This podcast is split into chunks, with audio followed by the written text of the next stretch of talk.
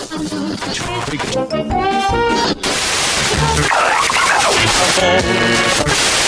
721, left intercept the final bearing 222. Bienvenue.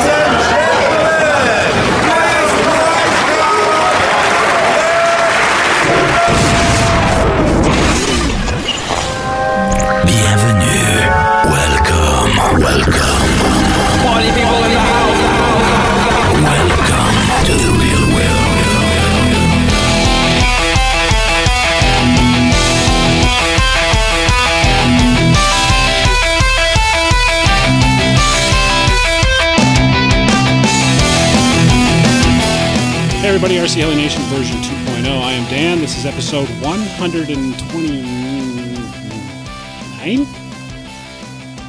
Is it? Yeah. Seriously. It is. It's 129. I was just playing with you. And let's welcome Dan to the show, everyone. He's our new guest host. Cut him some slack. There's Nick. You did good that time. I did all right that time. Then Nick, Justin, and Jesse. Stop. The crew, the gang, the, Yeah. Homies. the homies. True. The homies. Just hanging out. So here we are. It's Friday night. I got to tell you before we get going, Nick is um, at a remote location because he's hiding from the FBI. He's not at home tonight.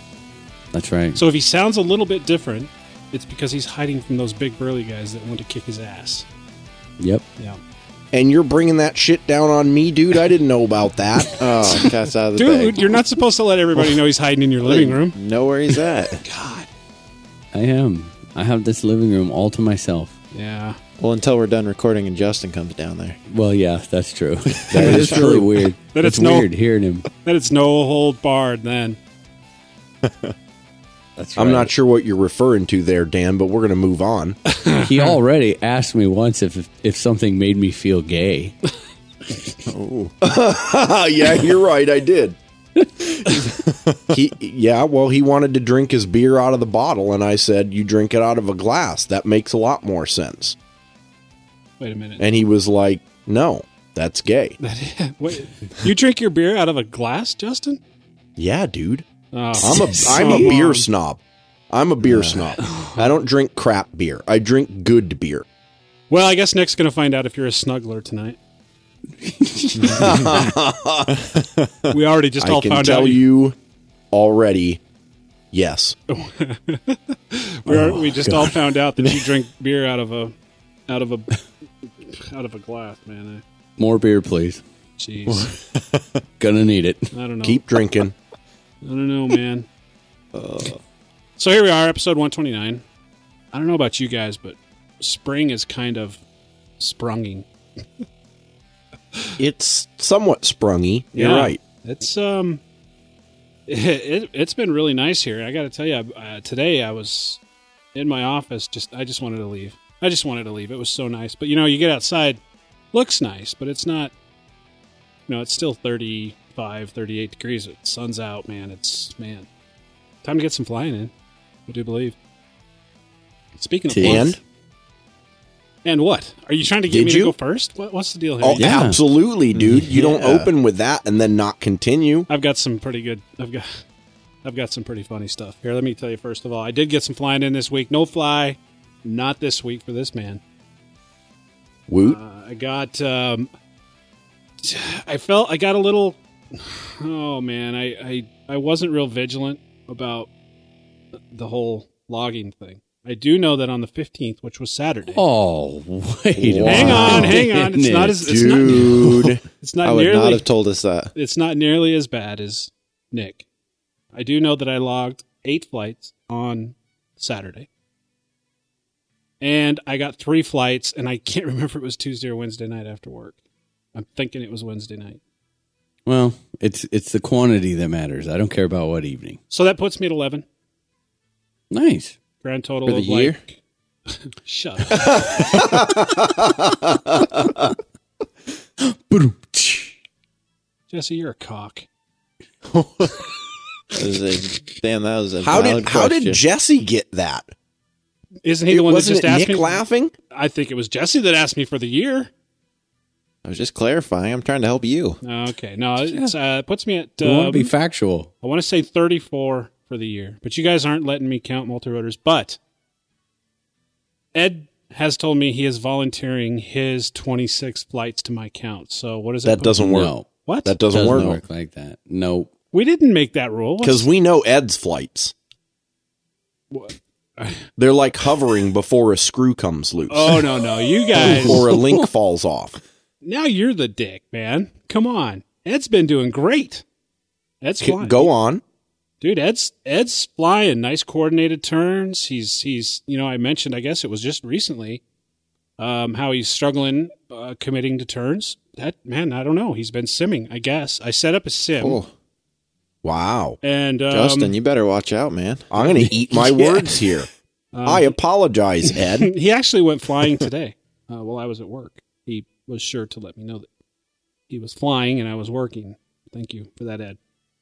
But now he's coming along. He's he's no longer just at the hovering stage. I, I can't help but wonder if that's going to change when he fires up the seven HV. Something tells me he's going to be back at the hovering stage for a while. Uh, for a little bit. But uh, yeah, I got some flying in. So this week was um, Ow, goddamn cat. cat.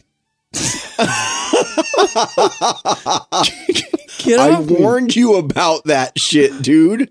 You people, you cat people are sick and weird. uh, Excuse me while I get this cat out of my crotch. oh, oh, I almost went there. I should have. He's a you lover. Justin. Okay, I'm good. All right. So uh, Ed uh, called me. Of course, um, he got some flying in. But this week, we were both on a mission because you know we've been talking about the Elise, and he's been talking about the Seven HV, not to our listeners, but to me, and I've been kind of relaying that. Anxiously trying to get these helis flying. Feeling very pressed with time. This week we just decided to get it done, and um, it's done couple funny little building stories. so we got the helis to where they were at the same part in the build. We're both putting icons on them. So the idea being, I- would do a part, where you know, a step, and then he would try to do the step, and then I would help him finish that step. And so we were at uh, some. I think we were we were making new battery leads you know, kind of like you made Nick for with the Y splitter. Yeah, yeah. And so he's he's putting this into his icon, and he realizes he, for whatever reason, he needs to pull it out because he doesn't like where it is, or it needs to go into a different spot. I don't know. And I'm kind of listening to him talk as I'm working on my heli, and all of a sudden I hear him go, "Oh." and I'm turning around. I'm like, "What's going?" on? He goes, "Oh man, a bunch of smoke just came up from my heli." Oh, dude. And I kind of go, glance over, and sure enough, man, the the little Y splitter lead is just melted. Uh, it- I mean, What happened? so Sorry, but I love a good fire story. he's using hemostats to pull these wires in and out of the icon, right? Oh, dude. So, you know, which is fine if you're very careful of where you're grabbing, you know, the servo lead ends, the connectors. But if you just kind of haphazardly smash that that uh, hemostat over those very brittle, fine uh, stoppers or holding little, you know what I'm talking about, little plastic things that kind of hold them from coming back. Yeah, if you smash the hemostat across that, you're going to short out, right? Wow. Yeah. and he was he was like, "Oh, I don't know, man. I just saw a bunch of smoke." I said, "Well, where did it come from?" He said, "The heli." and I'm like, Descriptive. I'm like the whole very the descriptive. whole all the electronics. What he goes, "No, it came from the icon." And of course, we were thinking that he, I, I and I didn't realize what he did until after I'd taken it all apart and and saw that he'd just shorted out that lead. Uh, that was kind of fun. So we just kind of maintained these two helis step by step, and um, we just kind of got it done. And he tried to learn about the electronics, but I was kind of impatient, and because I didn't have a lot of time, and I, I needed to get them done, and I knew he wanted the seven HV done, so he was trying. He was trying to keep up, but he just he couldn't. And um, so tonight we did the final steps. Nick got on the phone with me and we went over some of the very final governor setup stuff and just double checked some of the other settings. And I'll be goddamned, man. We got two helis ready to maiden in the morning. Yeah. Sweet, man. Got a Check all your servo horn screws. I've already done that. That's I, And I check the flybarless direction. I've already done that as well. I will double check all that stuff, but I, I'm a big proponent of checking the servo horn screws. I crashed six the Ed 600 doing that. Did I ever tell you guys? Usually it only takes once. Did, did I tell you guys about when I had my uh, Gaui X5, the first five flights on that heli? Did I ever tell you what I did there? Oh, didn't it? Didn't you forget one? I did. But then But it You made caught it, it, like- it made it through five flights before I noticed it. that's crazy. Yeah. That's dangerous. I I captain. That's how Dan lives. Yeah, On the edge. you know that's how I roll, dog. Danger. Dan Dangery. so you know we got we got um, everything ready for tomorrow we we i all my stuff is basically still up up at ed's but we loaded up most of it in his suv and um, we're gonna get up there at about nine o'clock in the morning as soon as the weather starts to pick up here's the deal i checked the weather last like wednesday and it said it was supposed to be 50 and like mostly sunny. I haven't checked it since, so it's going to be 50 and mostly sunny. God damn it. It better be. Well, the simple matter of the fact is, I haven't checked it and I don't care. I don't care if it's 30 and windy and snowing. We're going. So Good for you. I, I just I don't want to I didn't want to look at the weather because I didn't want to go like ah. No, it's uh, all day or tomorrow. Don't have anything to do in the afternoon, so I'm going flying. No, no new heli goodness showed up this week. I haven't really had anything on order, man. Everything that I've gotten is sitting up at Ed's. Just needs to be built. I haven't touched the the nitro, so Well, hold on. I've got something you've got to explain to me. Because if memory serves, you posted a Facebook post saying Ed has to choose what radio he wants to fly. no. I said Ed can't decide what radio he wants to. Okay. And in the photo was a grouping of like six or eight radios. Six. I thought for a moment we were looking at a post from Tarek. I saw your name, changed my mind. What's the story here? Well, Ed just bought a 14SG. Why I don't know. He did. I guess he did. So he has a 14SG. He's always had two DX8s. He has two DX8s because we used to buddy box a lot, and he never, you know, whenever we were mix matching um, radios like the uh, DX7 or the 9303, DX, he just like, oh, I just don't like the way this feels. I like the way that all right, well, if you want a buddy box and you're so concerned about the feel, then get another DX8 and that'll make it easy. So he did. And so he's got one that he flies and one that sits and collects dust. And then he's just recently bought the 14 SG. And so on my side, which is the right side of those radios, you have the 8FG, which is my buddy box radio. Then you have the original 14SG, which has the knob on it now. Mm-hmm. And then you've got the second 14SG, which is a standard radio. Basically, those two radios are my main radios. And depending upon how my joints are doing, both those radios are set up the same. If I need to use the rudder that day or the knob that day, I can. Or if I'm feeling good, I can use a standard radio. Nice. So that's uh, that's where those six radios come from. Wow. I have enough hard I had a hard enough time deciding on one. I only have one. I fly my 8FG or my 8FG. You know, I, I the reason I took that picture is because I was sitting there in Ed's little man cave, and uh, I, I was looking around, going, "Jesus, look at all these radios! Are we're not we're not heli guys, we're radio collectors." And I said, "Let's let's put it into perspective. Let's light, you know, let's put them all on the floor, and just it's a lot of radios, six radios between two guys." And they're all relatively new, up to date. It's not like one's from the 1970s and one's from the 80s and one's from current. You know, they're It's true. they're all very capable radios. But I got to tell you, every time I mess with the programming on that DX8, I just think to myself, "What a hunk of shit this is." I just do not like that radio.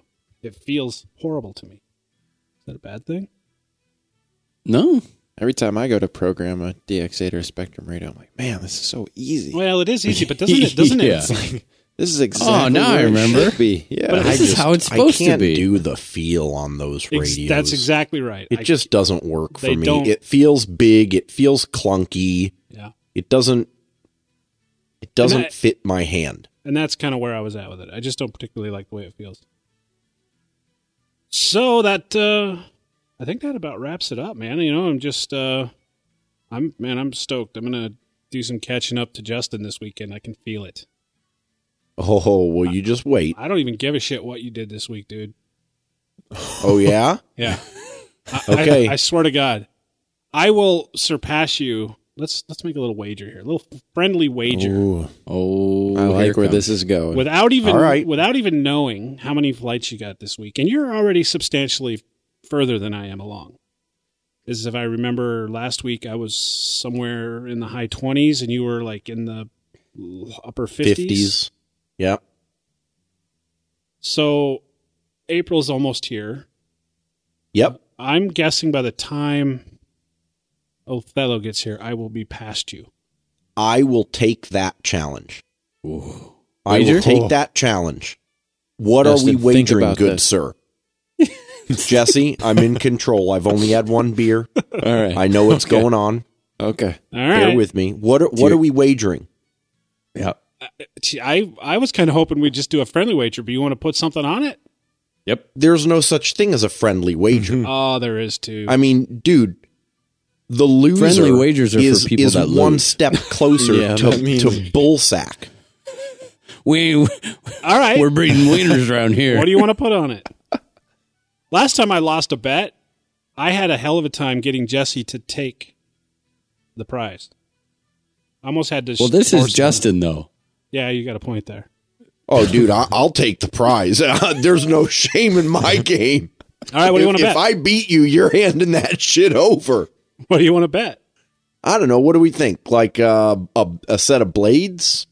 Oh, good. Is that too much? I I think I can take that bet, man. Set Okay. a, a set of uh, compass. Whatever blades you want, you choose the blades. Edge 750s. No, no, no, no, no, no. For a heli that you own. All right, that's fair enough. Come on. Uh, except, wait a minute here. It has to be comparable in size. I'm not going to go buy you a set of blades for your 770 in in lieu of That's losing. fair. Okay. So what do you you got 700s? We're talking about 700 size blades. All right. So whoever wins, the other the loser will buy them a blade set of their choice in the size range of 690 to 720. Well, okay, hold on. I'm gonna. I am gonna save someone from some real heartache there, because I think you can still get the Maverick blades that look like a Star Spangled Banner. Let's narrow it down. We both we both fly the compass blades, right? Yeah. All right. We do. set of compass Yep. blades. 700. Set a compass. Okay. Fair enough because they're not that expensive. in the grand I'm e shaking as as we speak. All right, me too. You got it. Let it be Okay. written. Let it be done Here we go. And this is by by Othello. by Othello. By Othello in May. And we will announce- okay. 16th. Here's the deal: we will announce the winner, and the loser has to hand over the blades during our live production at Othello. Okay. Good. And no flights at Othello count. I don't. Oh, why not? I don't think so. I think they should count. I think they should. I count. only they gonna should- get oh, so you, hold on. So you're saying you're saying who gets the most flights between now and the live recording on Saturday? Sure. I don't know. I kind of lean towards the no Othello flights count because that way it's. You know what? I'll roll with it. You decide, Dan. What do you think, Nick? I don't see. I mean, why? I don't know. I don't Why? Why would you not count Othello? because we're both going to be just as busy doing podcast business. I mean, Yeah. Yeah, I true. wouldn't be if you bet me. Jesse's like podcast. what podcast? I'm like blades. Jesse. All right, man. So it is. It's a bet. You got it. Okay, so whoever has the most flights by Saturday evening Yep. But during recording. that's right. And we have to stop the count when we start setting up for the show. Why don't we set an actual time? Noon. Otherwise, noon we'll abuse Saturday. that. Noon on Saturday. Noon. Okay, noon. I'm good with that. you noon. Saturday. That gives us time to tally everything up. Yep. All right. So it's most flights total, not the most flights from now until then. no, it's correct? most tight flights for Yeah, the it's, of the it's total for the whole year. All right. You're going All down. right. All right. Bring it. So I don't even remember what we were talking about before we got off on this tangent, but um, I think You were saying you think you were done. I think so. I think Oh, I think that's my week wrapped up in a nutshell. Who's next? Don't y'all go at once now. And I'll go. All right, Nick. Let's hear what you have for us this week. Um, I was uh, last weekend, dude. It sucked. It rained non-stop, just non-stop. I mean, seriously, like it did not quit raining, as in not even one little break enough. Um, I got the I got the MD finished. It is up and flying now. Um, it's turned out a little. Yeah, it's actually turned out a, a little bit different, which will be really good in the end. Uh, a little unexpected, but that's okay. You know, we'll we'll roll with it. It's hard not to help. Uh, so what? Kind of what happened? There's a little bit of a backstory behind it. When this helicopter got transferred, we'll call it politely, from one distributor to the other here in the U.S. and got all back up on the snuff and, and kits got back in stock. They made some revisions on it, including a new lower frame set um, so that it uh, it was taller, so that it would fit the taller, shorter packs like the Gens Ace 5300s. And there were a couple small things that kind of got oopsed in that revision. It, it really didn't get like tested, we'll say. Um, so uh, I kind of ran into a couple small issues.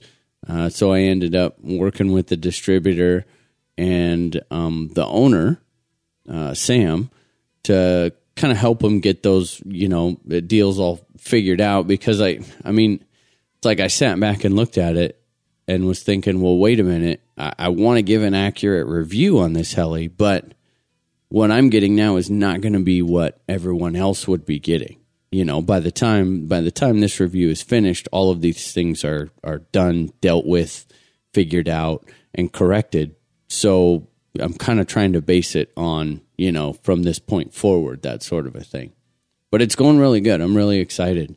Um, you know, there's co- there's some little quirks and there's some awesome stuff, and I'm just yeah, get a little bit more flights in it.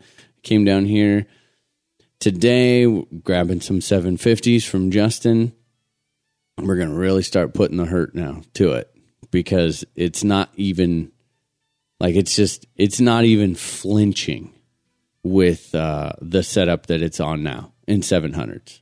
I mean, not even close, dude. You can just it's silly, stupid power out of that KDE motor. I'm blown away at, at, at how well it's all working. So I'm I'm excited to get that review kind of wrapped up and going.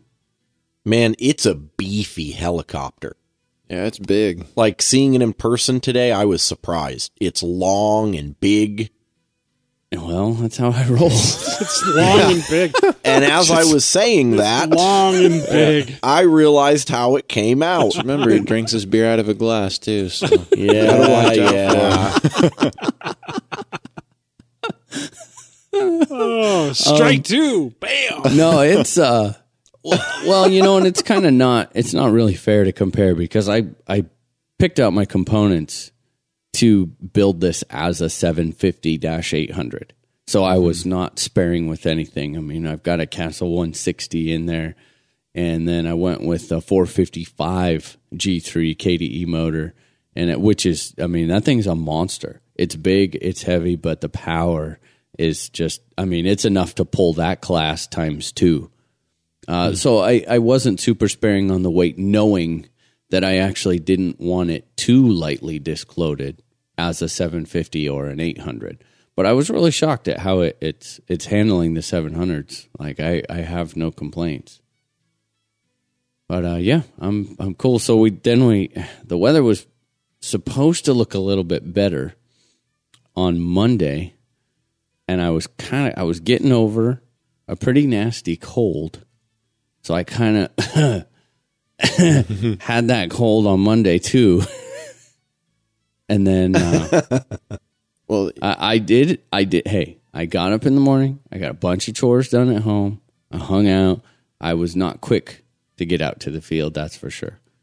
But we did get out. Me and Jesse got out there to get a little bit of flying in, and um, let's see, got the oh, I got the 700X maidened on V bar, which went uh, horribly. What happened, dude? Uh, it's you know the tail's very different on that. That thing has just silly amounts of tail authority uh, with the 115s on there, and I I- again not being overly familiar with V bar. Uh, you know the I, I have the MD on a full size uh, V bar, and that has actually the tuning on that has gone really really well. Um, no complaints, and I am running on the V bar Gov, so I will be giving everyone kind of an update on that as well. Uh, but the 700X is a little bit, it's odd to tune on the tail with any flybarless system. The gain is really, really low on it because it has so much mechanical advantage and so much tail thrust. And just not really knowing where to start, uh, very quickly, I went out there and stripped a set of torque tube gears on an o- on a bad overgain. I mean, it was like punch Wag out of death. Whoa, whoa, whoa, whoa, whoa, oh, Yep. That's cool. so you know, I'm not really going to blame it on V bar because that the heli is a little odd to tune on the tail.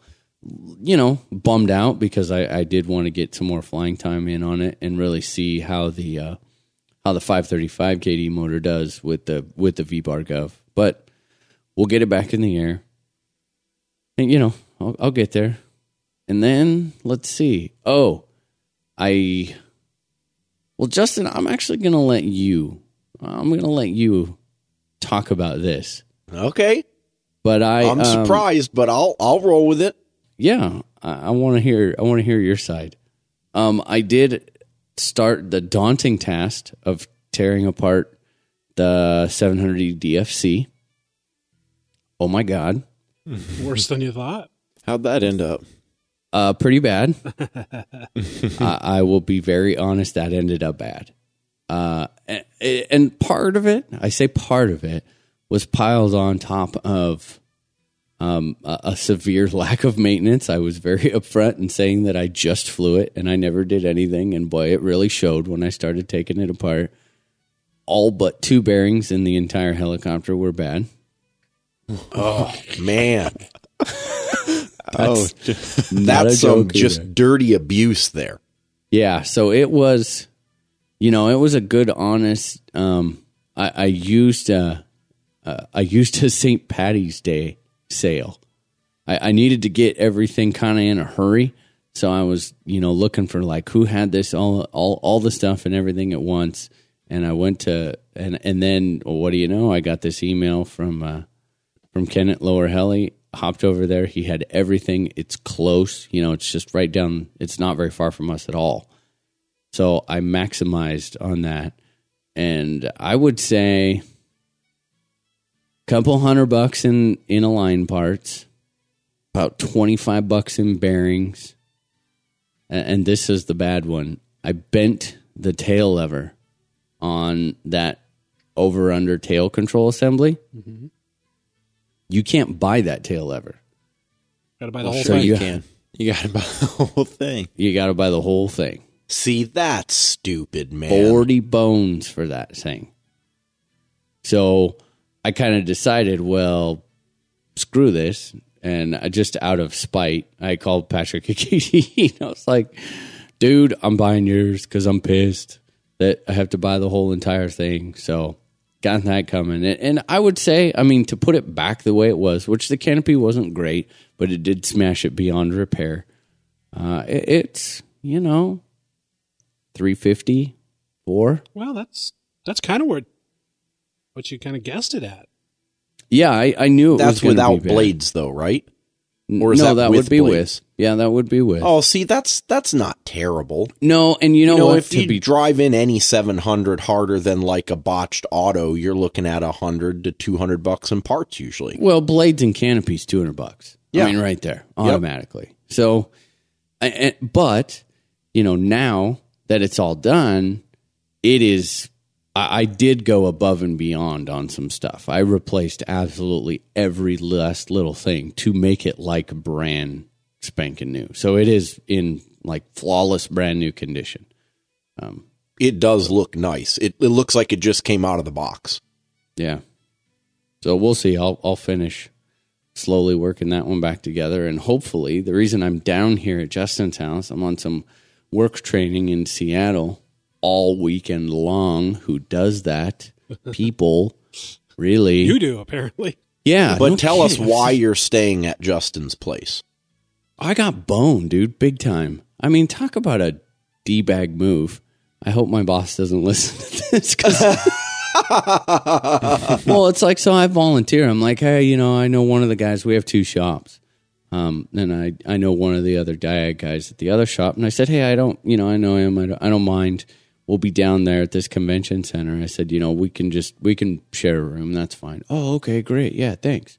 So I get the email and everything, uh, confirmation uh, about a week ago or two weeks ago, and I notice I'm like, wait a minute, why does that have three people on there? So then he very casually mentions, you know, without actually saying, hey, do you mind if one more dude goes with you? You know, oh yeah, sometimes what we even did for those was just throw a cot up and we'd get a bunch of guys in the room and everything. I'm like, oh, okay, uh, you know, good for you. apparently that was his nonchalant way of telling me that that's what was going to happen. So, no. True. I ran over, ran away to Justin's house, and I'm staying here, and we're hopefully going to get a little bit of flying in. Yep. Hopefully. And I've got a really awesome trailer in my driveway right now Yeah. He got to see it. with a gigantic RC Heli Nation sticker on it, which is just Oh. awesome. Yeah, Dude. you got to tell him, dude. I forgot. Okay.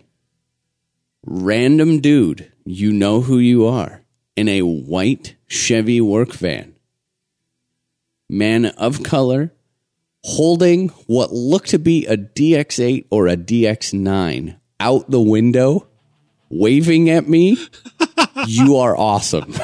On the freeway. On the freeway. nice. You are Someone was like, dude, it's RC Heli Nation. All of a sudden, he drives by and I see this radio out the window. He's waving it. I'm like, dude, that's rad. So, yeah, to random white van DX8 guy, you're cool. That is awesome. we salute you. And I think that's, I think that's So it. many. Where are you at? Give us a total on your flights. Yep. Totals. I, I don't, I don't have my. Uh, Oh no. No, I don't. I would say, I think. How many I'm just- more? Because you were at like, what were you were like 110 last week or 107? Somewhere in there. Yeah. I think I want to say I'm at 119, 120, right around there. Okay. Yeah, maybe 123, something. Right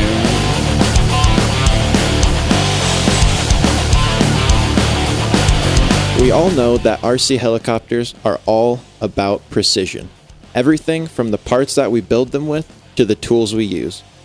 But the most important thing is making sure that we have our helis set up absolutely perfect. There is no room for error. So to make sure you get that perfect setup every single time, head over to Soko Heli Tools and check out their high precision setup tools. That's soko-heli-tools.com.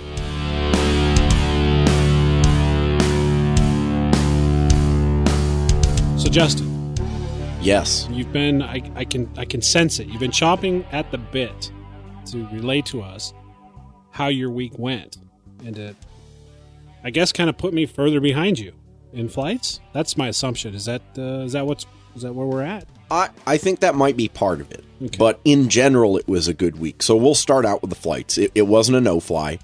In fact, I have flown every day since last Saturday, except for Sunday when it rained and Wednesday when it rained. Wow. I've been trying to get flights in during lunch and or after work. And now that I've got four packs, it's easy to charge them all up the night before and just be ready to do two at lunch, two after work each day. So on Wednesday, the, the sun broke and we got a shload of rain and wind and nastiness, so it just wasn't possible. But I've been pushing it pretty hard. I have increased my flight count by 15 this week. Come So on. I am- Respectable. no, no, Yeah. no, no, no.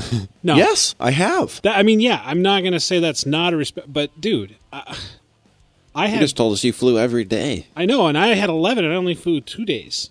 And you're, you're coming Yeah, at us well, with the I'm only day- able to put in a few flights at, during work time, man. dude. Thanks in advance. And- for blades. I'm just going to say that right now. Oh, oh, oh, oh, oh. no, if man. If you want to, you can send them to a custom paint shop and have my name put on them. You can adorn them with your citizen stickers. Yeah. So, but seriously, that's good for me, man. I'm up at 72. Yeah, I don't. I don't want to give you the impression that I that I don't think that's good. I do want to were give you you. expecting? Like 40 flights? I wa- I do want to give you the impression that sucks when you tell, when you tell me you flew right, every day. screw you, dude. You can't come at me telling me you flew every day and only say Okay, 15. so here's the story, right? Right. Saturday, last Saturday, I flew and it was rainy as hell. And I said, you know what? Screw this crap. It's been rainy for the last week and a half. I'm not doing this anymore. I'm going to go out to the field. And if I have to sit in my car and wait for it to stop raining to get flights in, then I will. And that's effectively what I did. And I was able to get like five flights in before it was literally pouring on me. Okay. And so that was my Saturday. So you you borrowed And- Nick's big girl panties that day. I borrowed Nick's big girl panties. I drove out to my field in Snohomish and discovered very rapidly that it was a lake. Okay. And where it wasn't a lake, it was ultra muddy. So I stopped my car on the gravel, literally like picture this. There's a gate that opens up to go into the field. The field's all grass and there's like a 30 or 40 foot strip of gravel that comes off the gravel road through the gate into the grass. I parked on the gravel, literally in the gate. Like if you were to close the gate, you would hit my car. and I flew from there because there was no other way I could get around the field. Although, drama alert, some D bag in our club decided that he would explore the terrain I heard about this. in the lake and see if he could find a dry spot. Now, let me paint a picture for you guys. You're rolling down this quarter mile dirt road. This is all farmland, okay? They they plant beans in the adjacent fields. There is an irrigation ditch. Now, generally, the irrigation ditch is probably only a foot or so worth of water all the way down at the bottom but it's an eight or nine foot deep ditch. This ditch is so full right now that the water level is at the dirt road or only a couple of inches below. The fields are completely soaked. Half the field is literally underwater. And this person decided that they were going to romp around to see if they could find a firm portion of land. Now, this is incredibly frustrating to me for a couple of reasons. One is, why the hell would you do that when you see all the freaking water on the field? Two is, after this broke in our private club group on Facebook, everyone got up in arms about it and, you know, got aggravated, and rightfully so. I was equally aggravated.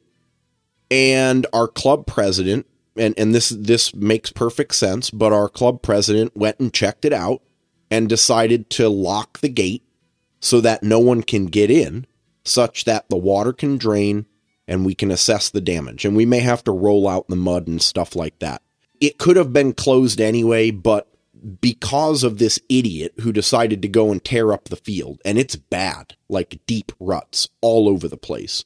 I can't fly at my field. I got to go to a place called 60 Acres Park, which is about 20 minutes south. It's a bunch of soccer fields. How big is it? 60 acres. See what I did there? See what I did there? I saw that. God. So here's the problem with 60 Acres Park, as Nick experienced today, because he came and met me after work uh, to fly. 60 Acres Park has plankers. And they're not just any plankers, they are the real stupid, ignorant plankers that like don't have AMA, that don't belong to the club Northwest Electric Flyers that actually fly at that field and have no concept of rules or safety. So it is not an odd occurrence to be sitting in your portion of the pits and see a, a random aircraft fly over your head, behind you, you know, in the pits, across the street, like behind you, completely behind you. So th- this is the kind of crap that I'm dealing with. So I'm flying the speed. And it's funny. So Nick calls me and he's like, dude, I'm lost. I don't know how to get to where you are. Can you give me some directions? This guy comes up to me, uh, older gentleman. I'm not even going to call him a gentleman because that's too much respect. He kind of looked like uh, Bilbo from the Lord of the Rings movies. Okay. Short, round, aggravating. He's a planker. Okay and he he sees I'm on the phone. I'm having a conversation with Nick and he just starts into the conversation. Basically, he says he didn't feel safe with me flying my dangerous heli at breakneck speeds on the same field as him. I'm oh. flying the speed. Now, what does a speed heli do? It goes left to right, and then it goes right to mm-hmm. left again. And it does that about a half dozen times, and then it lands. It's an airplane. It's an With airplane, blades. okay, with blades. He comes over and he starts complaining. He says, What is that? Does that weigh like 10 or 12 pounds? And it must be going 120 miles an hour. And I, I felt like that was just too close to me when I'm observing the rule of being 40 feet or so out from the pits, is where I put the heli down. I lift it off and move it out even further because it, I mean, 2200 RPM, you hear that thing, it sounds like it's going to eat your lunch. So if something lets go, you want to make sure that happens far out. And I'm, I'm running a parallel line back and forth across the field. And I'm being very respectful of the fact that the other people flying at the other end of the field, I let them finish and then I go and fly when no one else is in the air. So this guy just comes over and starts flapping his gums about the fact that he doesn't feel safe and there's a whole field to the right hand side of you. How come you can't do what all the other helis do and just stay in front of you so that if something goes wrong, then it just crashes at, at your feet and it doesn't endanger the rest of us? As he's telling me this, one of his buddies flies a foamy jet over our heads by about 30 feet above our head at like 60 or 80 miles an hour. and I point up and I say, Sir, do you see that? How is that any different except for the fact that I'm actually observing the safety rules?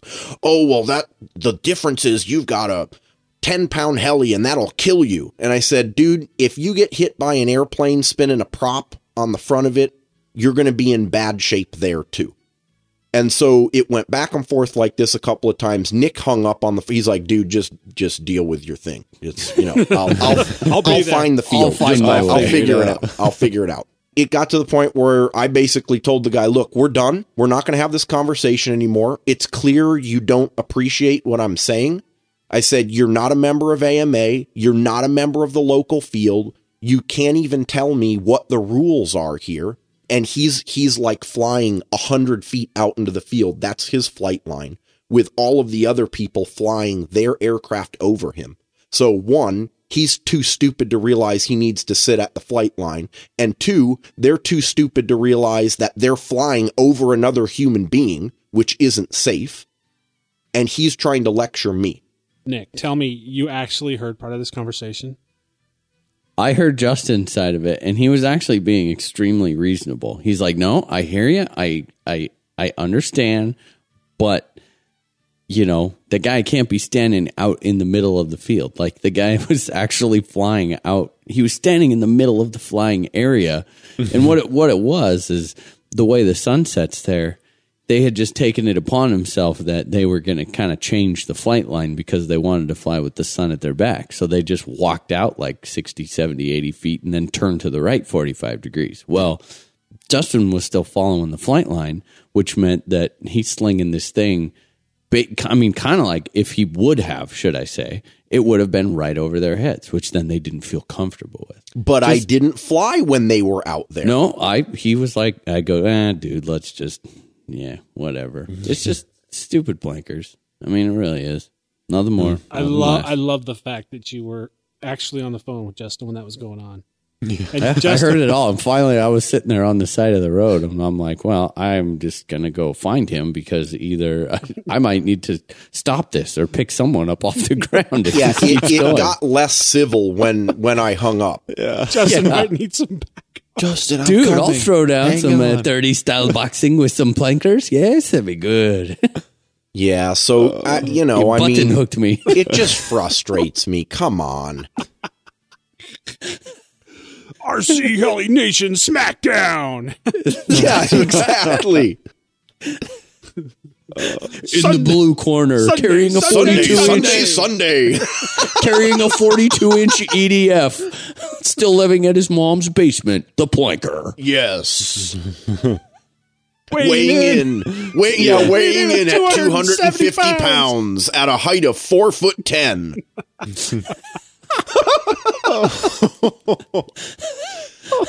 oh, send the hate mail my way. He just returned from his dermatologist. Sir, you're going to have to put that radio antenna all the way retracted position before you can enter. All right. So, that's enough. That yeah, Now that we- was my that was my fun experience. That is a fun one, man. Uh, the the But you got rest of the some week, flying in. oh yeah, dude, So- got some flying in. I, I can say though that after that, I was so pissed at him that I didn't even want to bother with flying towards that side of the field. So the one flight Nick got to see only had speed runs from right to left. hey, shh. Yes. I gotta ask you, man. Why did you not film this interaction? At least record it. you know that's I could have that. That I, I didn't think of it. I honestly didn't think about it. That would have been great. Dude, we and, could have and put the, that shit the on the funny air. part is that one of my buddies from work came to watch me fly and he's sitting here while i'm arguing with this dude so it was like come on I told man. Justin, I said, dude, don't worry about it. Because when I get out of class, we're going to come out there and I'm going to give him something to be really be scared about. you said you wanted us to fly right in front of us. Yeah, so I'm going to yeah take that exactly MD and slap some 800s on it and spin it at about 1950 and see if we can't get a 100 mile an hour hurricane going on out there. Oh, jeez. All, of course, on the flight line Yeah. out in front of myself, flying in proper AMA regulation. Of course. yes thank you Of adhering to the safety Adhering to all the regulations yep Justin, get out of my head, man. You and I are saying the same things tonight. i know it's creepy dude we're like connected at the brainstem So that leaves, uh, I, I guess, Justin, you're done, right? I mean, no i'm not done Oh, dude for Christ's oh i got more Almighty, oh God Almighty. so Jeez, one how more much quick conversation update Can 17 flights bring up? Well, oh, dude. First of all, attention to detail. Ding, ding, ding. It was 15 Yeah, flights. 15. I realized that. he right was after. giving you, he was giving, Yeah, I he was know. He, to he do was yeah, well. a giving me bit. props here. So, new record. I'll keep posting these as we go. 15 degrees of pitch, 2200 RPM, 198 amps continuous at 8300 watts. So for Oh, that's, yes. I don't know what that Again- means. What does that mean? For all the castle haters, Lot of that's, power. that's that's on a castle That's a- creations. Yes, that's a 160. Castle 160, Castle cremation. boys. yeah. I also finalized the modding of my 8FG so it now has a louder buzzer. This had been going on sort of the last couple of weeks and I couldn't find a buzzer that I liked. So I finally found one that was sufficiently obnoxious. And I drilled a hole in the front so that it's got direct access to my face. And it's awesome now. and Nick, you heard it. It was louder, right? It is sufficiently annoying. Yeah. Yeah. Okay. So here is Justin's point of the week. Are you ready for this? Because we love cats, right? Dan, you and I are we're cat lovers. We're lovers. simpatico in that in that way. We yeah. are. I mean, they are the ideal pet, absolutely. except for when they piss on your heli stickers. Oh, oh. yeah. That's So- that's not good.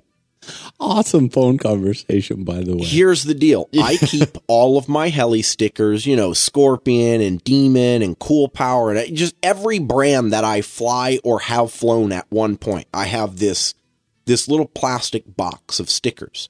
And I was putting some stickers on the Speed and a couple of the other helis, and I had left them on the floor in my dining room because I had been doing some heli work on the dining room table because at the time earlier in the week, the hmm. garage was so messy, I just didn't want to deal with it.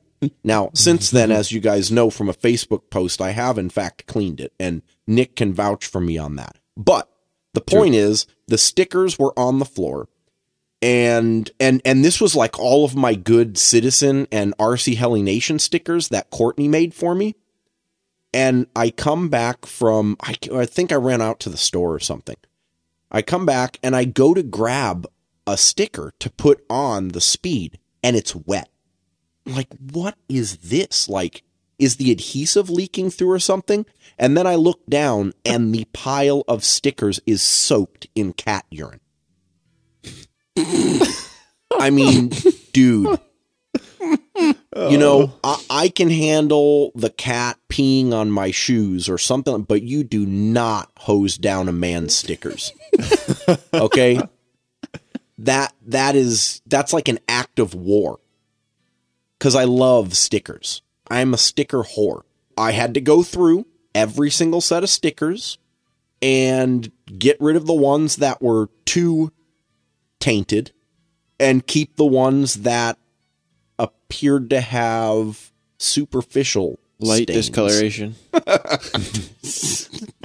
Yeah, so I, you guys will probably see at a, an upcoming fun fly. Uh, some, especially my citizen stickers, look like they've Dude, Been, fallen been whizzed on. is there is there really a sever- severity scale in cat piss? I mean, it, it, it either has cat piss on it or it doesn't. Yeah, it's not like well, but a, you got to oh, understand. Like, I have a lot of stickers, dude. So, you know, some the stuff on the top got completely soaked, and then as it sat there and it just kind of like you know soaked in further, it got some of the stuff underneath. But it's not. It's not as bad underneath. Hmm. So. All right. Yeah. That hmm. was my week. And the Right. weather looks good this weekend. So I think I'm going to get out and fly tomorrow and sure again that's it? on Sunday. Are you sure? Because I mean, we got another couple hours yet tonight. What, to fly? No, to talk about. Talk about your week. All right, fine, whatever. Edit it out if it's too long. It'll be. It'll be. So Justin, what's up? Nothing. You know, Like, yeah, I can't win here. I can't win. When I don't fly and have nothing to say, you guys give me a hard time. And when I do fly and have stuff to say, you give me a hard time. hey, I'm completely okay if you quit right now. I'm not sure what he means by that. I don't know. I, I, I didn't catch it either. But go ahead. Quit, quit, quit talking or like quit flying. No, no, no, we're good. Let's move on. Justin's done.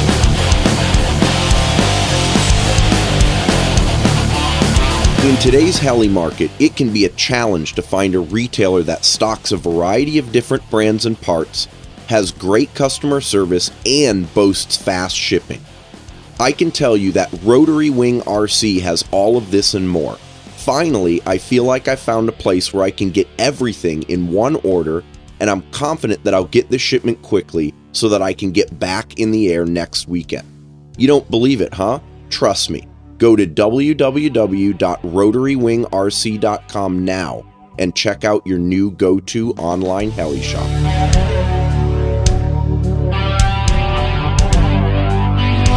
At least Jess. It does. Well, like Nick mentioned, the weather actually broke after the terrible weekend that we had last week. Just like Nick said, rained the entire weekend. Not a single because we we were kind of planning on like doing what Justin had mentioned.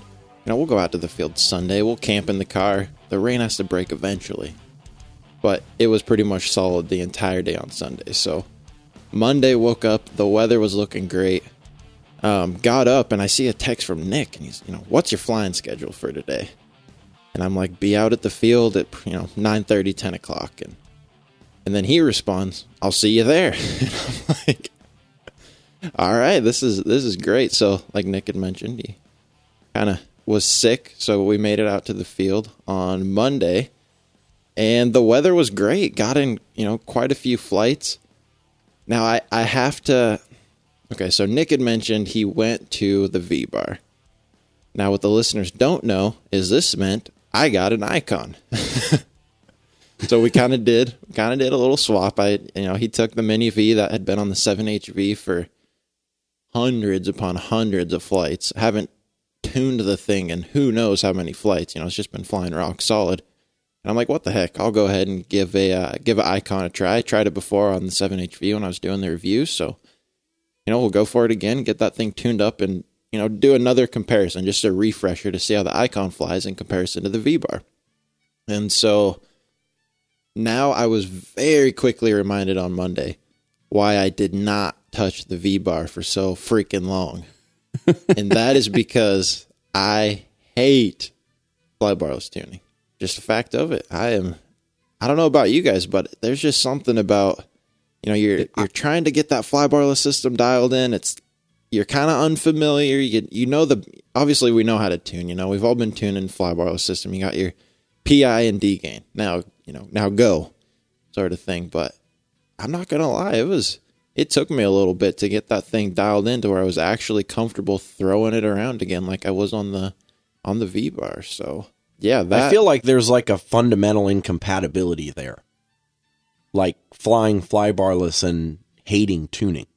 Cause you gotta do it, dude. you got to do it on in a new heli is so okay there there's a kind of a rule and it's like don't mess with the heli that is just you know that main heli that you have that's flying great don't touch that one and you know i got i got curious and pulled the flybarless unit off it and put an icon on there and now i find myself at the field you know i, have other helis out there so it's not a big deal I, I have stuff to fly but that main heli that you know you fly day in and day out, put hundreds of flights on, it's not flying how you like. So now you got to take the time, and you know every flight's painful because I basically just want to get it flying so I can start progressing and getting through the flights again. Because when I'm sitting there plugging in the icon in between every single flight, I'm not progressing. You're going out there, you're going through your maneuvers that you do to tune the heli. So you're more focusing on, oh, there's a bobble, there's a wag, you know, oh, there's an overgain, instead of, you know, let me focus in on some maneuvers and progress my flying. Um, and at this point, you know, we're coming up on summer. That's really what I'm interested in. Is I want my setups to be dialed, and I want to learn some new moves. So from that aspect, it kind of sucked to tune. But I do agree, we all have to go through it, and it ended up not being that bad once I, you know, went back to the basics. I know I was talking to Nick, got a little bit mixed around. Um, but yeah, I'd say after about five or six flights, it was back to the point where I could, you know, toss that thing around. So And for the record, I had no like this was not instigated by me. We need to make that clear. Uh huh. Uh huh.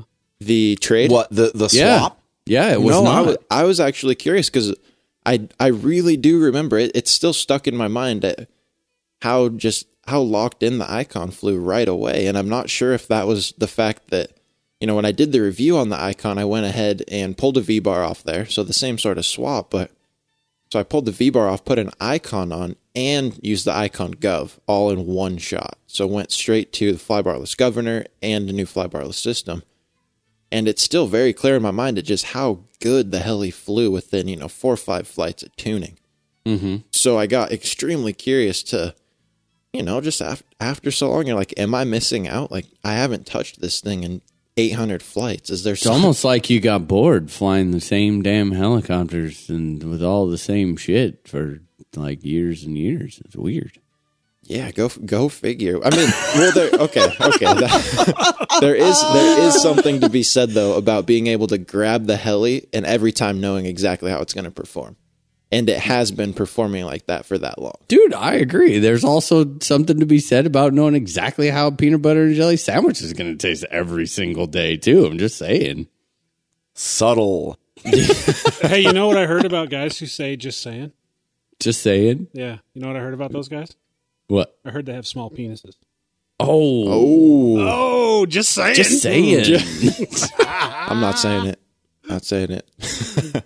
I noticed. Uh, So- I don't. I don't think uh, Justin said it either. Just saying. There you go. Thank you. little round of applause for Justin there, folks. There you go. So, Jesse, where are we at flight count wise, man? What'd we get this week?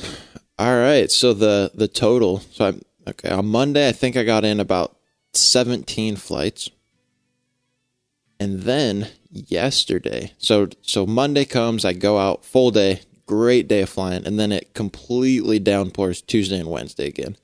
And so I finally made it out yesterday, Thursday, and got in, I think, like another 12 flights. So that brings up my yearly total up to date uh, up to 157.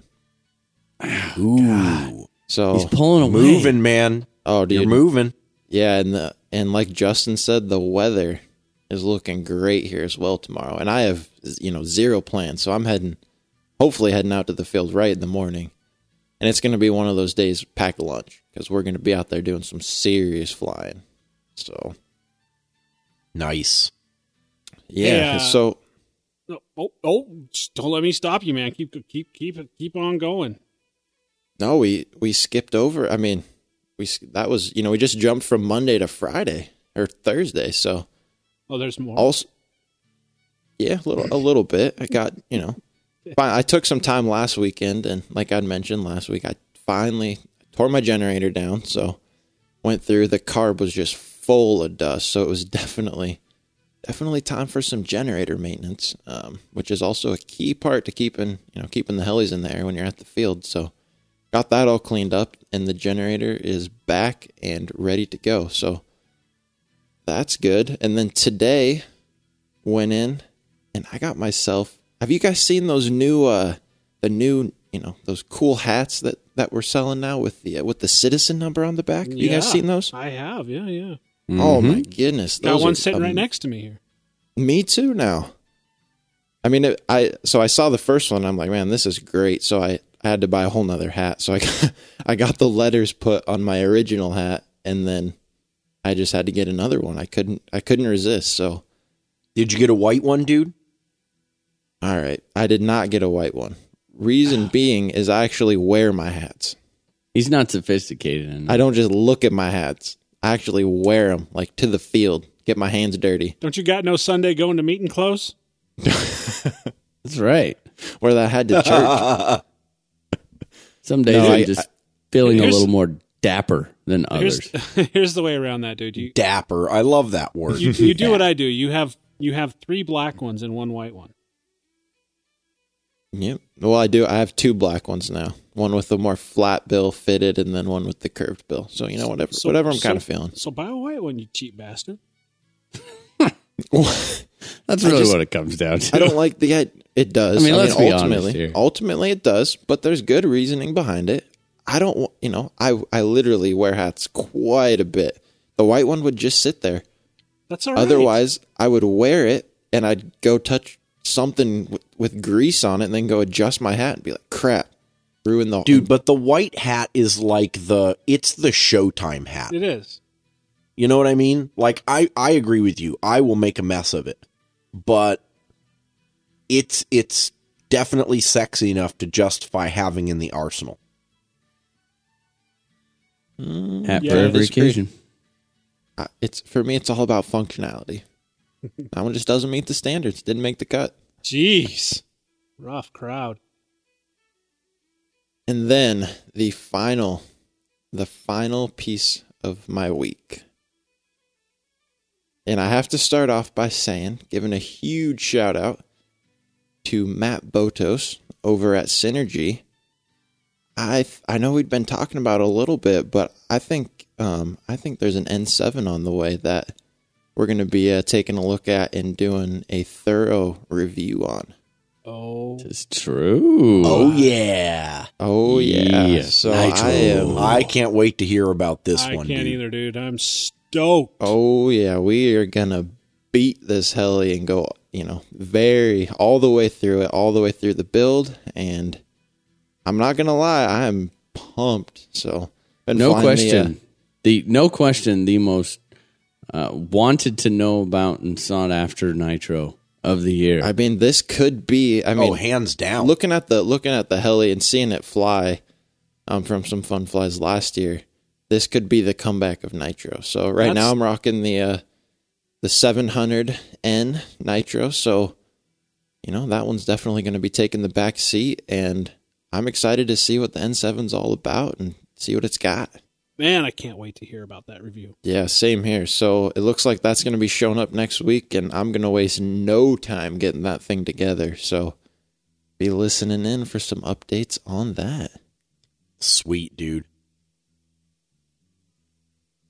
Is that it? No, Okay, there's more. I've got to go back. I got to go back because I was I was so rudely bullied off stage a oh, few Oh, minutes man. ago. I, I got the hook. By the closing light. yeah, no Yeah, yeah, yeah. Well, so well, Nick Nick hinted at it in his, and then you guys didn't even give me the opportunity to say anything. And this is this is juicy. I think this is worthwhile. So Jesse and Nick were not the only people to to do a little swaparoo this week. Nick and Justin did a swaparoo as well. Yeah, I'm starting to notice there's a common denominator here in the swap. yeah. It it, it uh, valid point. I'm Ellie's not going to argue that. Ellie's only. no bodily fluid. Yeah. Uh, Oh. okay. Moving right along. Hey, there. Nick's the one that alluded to it. He said He- Helly's own. you're right. I just clarified. You're right. He did, and I'm just going to move right past All right. and tell you that the swap that has occurred is between two helis, and I may now Just be tell us, the Christ's owner of the DFC. Oh. For Like Oh, in your yeah. possession, owner.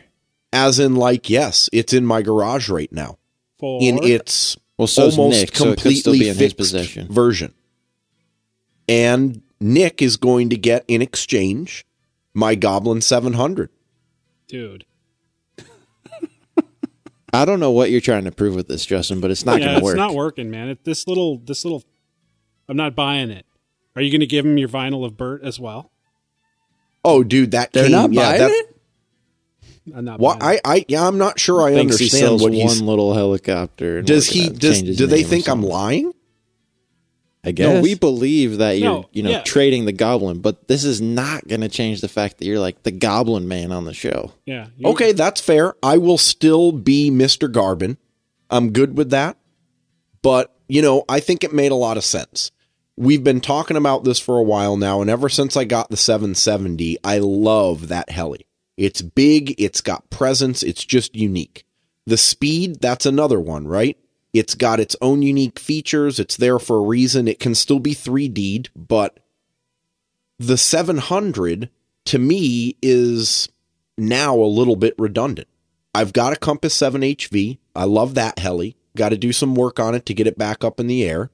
But I, I just didn't feel like I needed to hold on to the Goblin 700 because AKA, what SAB is offering me right now, and uh, in no official terms, I mean what what I see it as offering me is the opportunity to have two unique helis, those being the 770 and the Speed. The 700 flies amazing, but I think I can get my Compass to fly amazing too, and Align, dude, they've got their stuff together nowadays. And I mean, Nick has had nothing but good stuff to say about that DFC. And I think it would be kind of cool and, and a little nostalgic to kind of go back to my Align roots. Chris, I, I I got no shame about it. Chris Trebby is so pissed off at you right now for trading, yeah. Well, for trading not you know go to the funny thing is, Justin was like, "Dude, I got to get rid of one of these goblins. This is ridiculous because I'm so tired of getting crap for having all these goblins."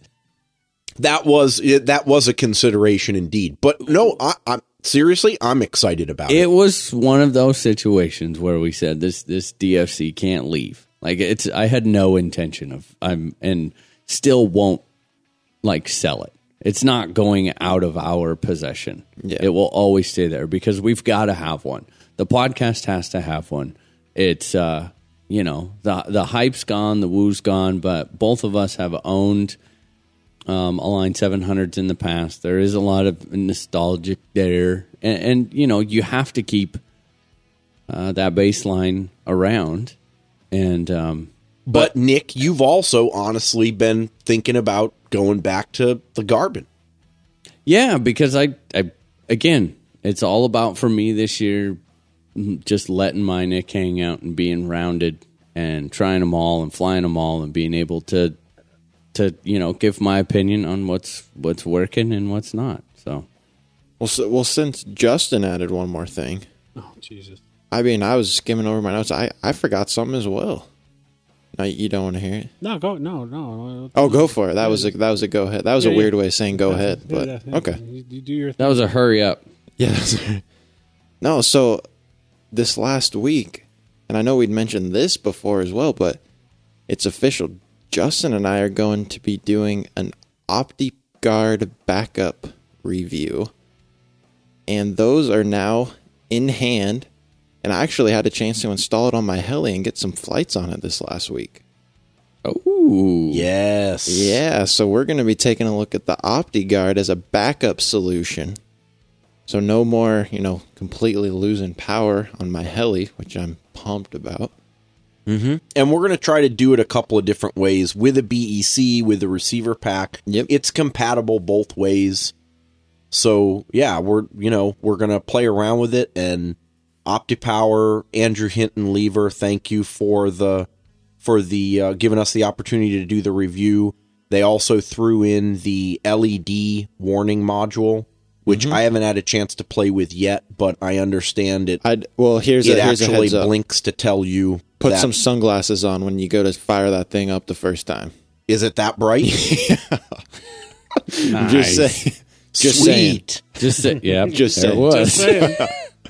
just saying, have those Just sunglasses saying. ready. Yeah. So- yeah, I'm excited about this one. It, it'll be it'll be cool. Yeah, it's it's gonna be good. So yeah, look forward to that in the future as well. Hopefully, put some more flights on it soon. So Nick, now it's your turn to add one more thing. Um, I got a goblin. hey, I got some, I got something for you, dude. While Okay. you're there at Justin or at the, yeah Justin's house, can you pick out a prime location for the scrotum trophy for me? I will. Dude, don't count me out. I'm counting you out, bitch. I think you have been, you have been counted, Nah. And you have You're been out. found wanting.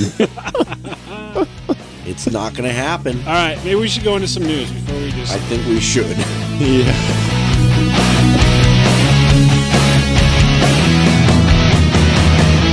Have you ever wanted to upgrade your heli with something that's functional and makes it stand out from the crowd?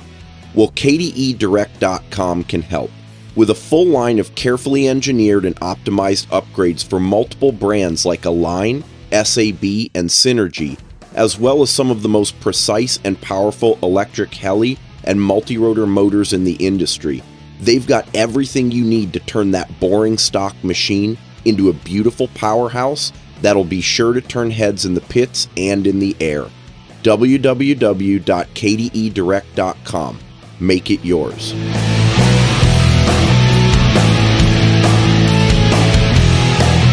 All right, guys, this week's news is brought to you by HeliDaily.com, your daily RC helicopter news magazine. What do you got for uh, news this week, Nick? All right, iCharger coming out with a brand new charger. Um, this one is the 406 Duo. So, kind of along the same lines as the 4010, um, but this one is actually only good up to charging six cell batteries. And man, it looks like a Halloween special. It's black and orange. It's I will give them credit. It's a lot better looking than the 4010. Yeah. Yeah, definitely. But uh, no, I, I think it's cool. You know, um, thousand watts a channel up to fourteen hundred in synchronous mode seems to kind of be the the tweener that iChargers always had. You know the like the the 306 310 sort of a deal 308 and so this one kind of fit the in between gap uh, so for those of you who have are you know no need to go above 6s uh, this will get you into a high power charger cheaper than the 4010 would Does it have kind of the same form as the 306, or is it kind of a? no it No, this, it's this a is 4010. 308. yeah, Yeah, 308 It's the Looks- size of a 308, which is a lot smaller than a 4010. yes it is Yeah, the I have a question which I'm not sure if you know this or not. So it says here 40 amps because it's a 406, so 40 amps, six cell. Um, is that 40 amps per channel at the same time though? So I was, think I was, so. I'm trying to look here at the wattage and it says maximum charge power 1400 watts.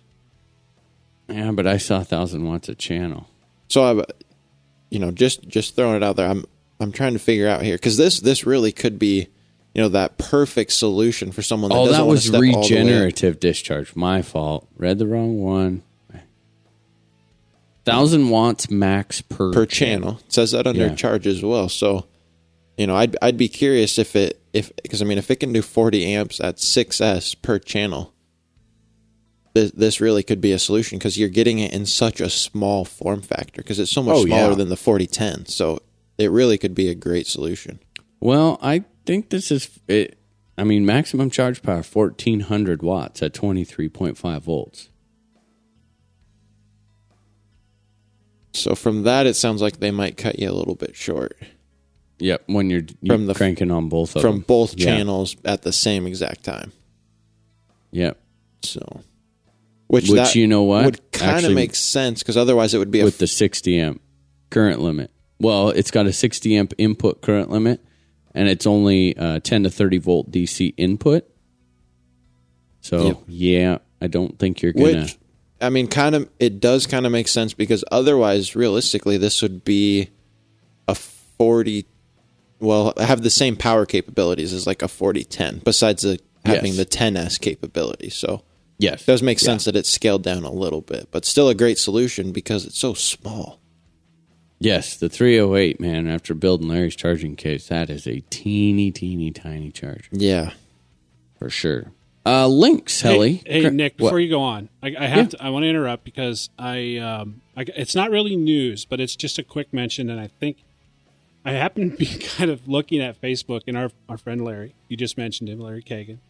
Mm-hmm. You guys might not have seen this yet because we're busy recording the show, but I just was flipping through, and um, it's kind of a tip, and it's actually a tip that you brought to my attention when trying to push connectors into E EC5s.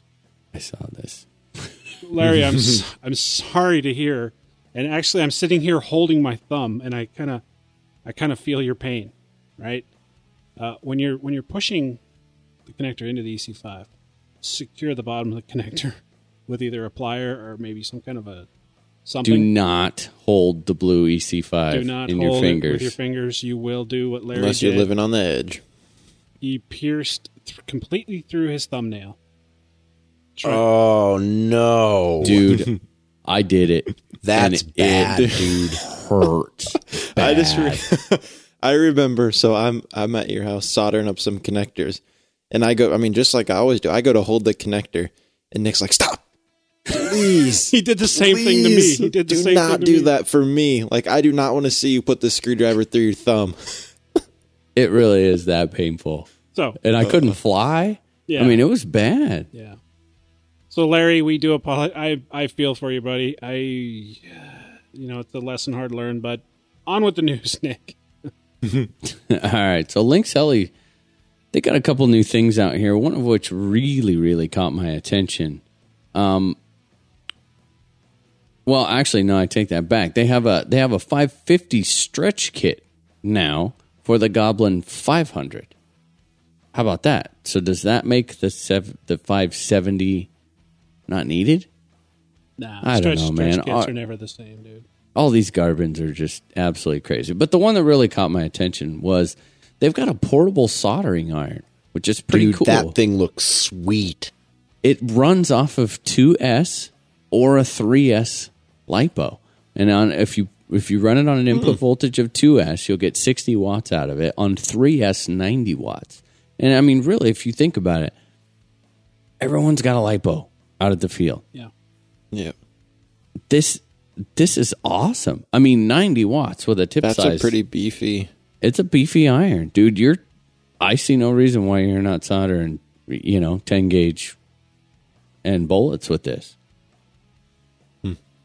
I still I like dig it. I still like Justin's better. Yeah, that one's Little pretty torch. cool. Mine Yeah. is awesome. Yeah, it does work really well. Uh, SAB's got a new line of blades coming out. These are called the Black Line Edition blades. A um, little bit of a different deal. They have, there's actually three variants of these blades. Um, the 1D, and these are for speed flight. Uh, they're completely designed around maximum stability in fast forward flight. We've got the 2D, which are like they're kind of middle of the road the compromise, um, designed for very precise uh, aerobatic flying. You know, still 3D, um, decent center of gravity, overall weight's kind of optimized to just to be a, a good compromise in between stability and performance. And then they also Probably like a technical flying blade. Yes. And then they've also got the 3D, which would be, you know, all out smack based all around agility and smackaliciousness. you like that? I Oh, do like that. add that in the dictionary. You know, I, I'm kind of excited to see how this turns out because, as we all know, previous incarnations of SAB blades, depending on the size range, have been less than stellar. Yeah, if they were measured in millimeters, they sucked. Right. So,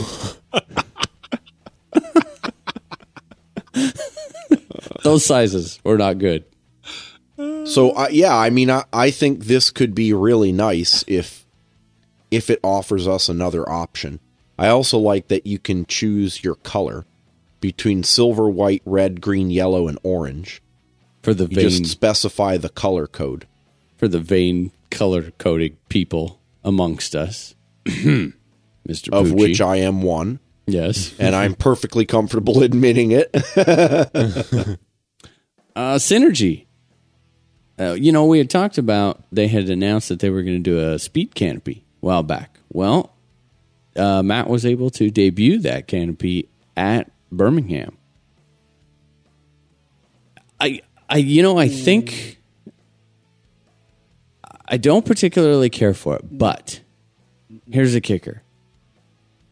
I think that the task of taking an already existing heli and making a speed canopy for it is very difficult. yeah, uh, you know, aesthetically, I think people are going to love it or hate it. From a functionality standpoint, it makes a lot of sense. I completely agree. You know, the Yeah. the first thing you look at, you look at it and you say, "Wow, it it looks it makes it look sort of short and squatty." Because if you haven't seen it, the the back end of the canopy runs a good portion of the length of the boom.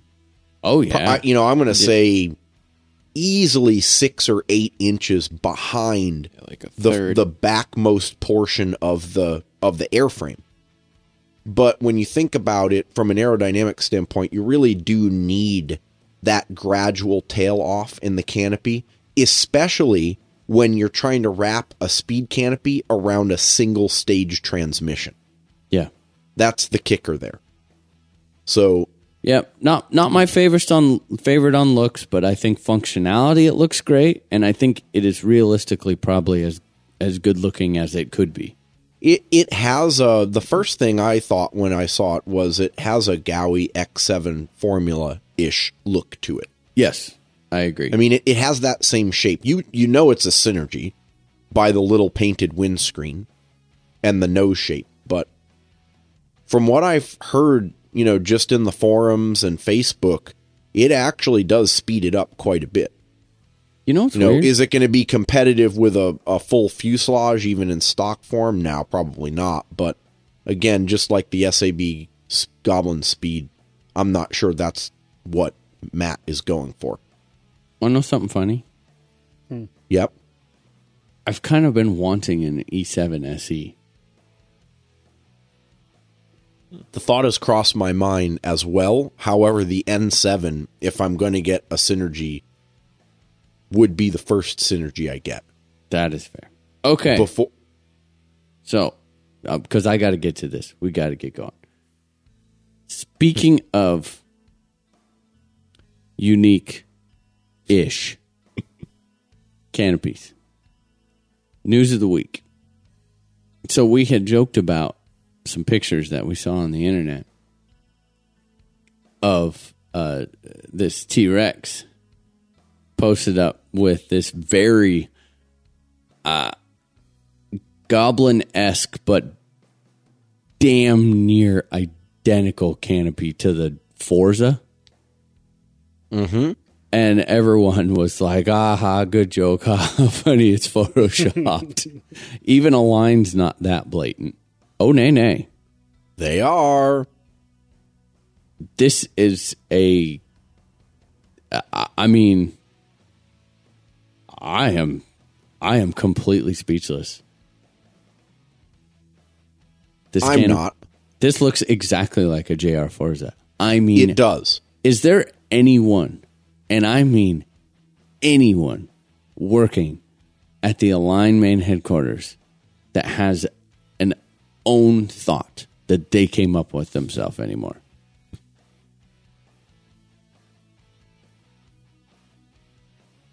Apparently Well, not. Cricket. business is business, but I will say that this is the reason why I took Nick's DFC because I didn't want to go that far away from the Goblin goodness. Oh, jeez. no, I'm just joking.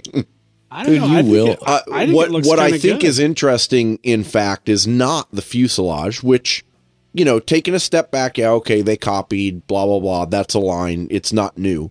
It's it's pretty nice looking. It is. Now I don't have any details on it. I want to know whether that's a solid boom, like the Goblin, or is it a hollow, like shell with the boom that goes through it, like the Forza. But the best part of all of this is and you know, we know Align is a trendsetter. They like to do stuff before anyone else. and in this particular instance, they have chosen to push the fad of flying with one tail blade backwards. I noticed that. Yeah. If you're going to do a photo shoot, turn the blades the right way. Idiot. do we know anything about the boom though? We don't. And you know what? I'm going to make a prediction. This is a prediction of the year right here. So this I mean this is announced right here that this is for the the T-Rex family, 450 to 700E. So they're going to do this all the way up through. It is Yep. my prediction. I think this is going to be the nail in their coffin that will officially divert them from being on the top. Why I do you say that? I think it's actually too far. I mean, we've been making jokes about them copying and being blatant, but it was like, okay, yeah, well, they copied it, but we all know a lot of people are going to buy it anyway. I think this is just too far. I think they took it too far this time. I think it's so, so blatant and so not unique enough and so shameless that that people would be like actually mocked. Like before you I go think to it's the brilliant. field, uh, what? what? because they're capitalizing Absolutely. on a trend. And that's business. And you know what align does? Okay align's not original. They steal people's crap all the time. I get that. I don't like that as an engineer. But what they do very well is perfect other people's designs because they have the means to do it. Yeah, and so, true. You know, Goblin nailed it, right? They know their stuff. They've got all the composites down to an art, especially now in the competition series. But most of the other manufacturers, as much as they may want to do their own variation on the Goblin theme, maybe they don't have the means to do it because of the composite layup costs and the R&D and the development work. Align is a huge big factory company they can turn this stuff around and make it so cheap and accessible to the market. Sure, it's going to be like multi rotors. In a year's time, everyone's going to be flying fuselage tellies. Hmm. They're all going to be a variation on the Goblin theme. And you're going to have your fuselage heli and your multi rotor, and you'll be ready to go. No. And my take on it is even if you're right, Nick, even if you're right and this pisses a lot of people off, give it three or four weeks. It'll all be old news. Yeah, but I just I don't think that it, it will be old news fast, but I don't think that there will be the the sales The problem that they've is, is the in the price. past. The price will be too right for there to not be sales. Yeah, I don't know, man. We'll see. Would you get one, Dan? I kind of like it. I'm not going to lie. I think it looks kind of nice. I actually think that it looks cool. For the record, I do, but I I would never. I mean, n- no. I'm going to go out on a couldn't limb do and it. say I don't think I'll ever buy another Align helicopter. Yeah, Ever? that's like s- that's like saying I won't trade one. Can you guys believe I said that without busting out in laughter? Any other news? That's it. This week's news is brought to you by helidaily.com, your daily RC helicopter news magazine.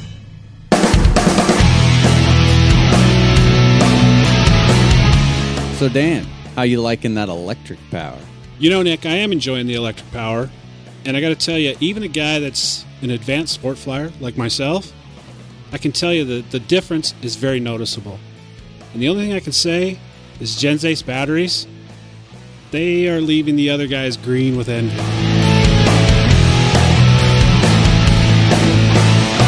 So we mentioned last week that Nick had an opportunity to do a review on a Revolectrix dual power lab charger.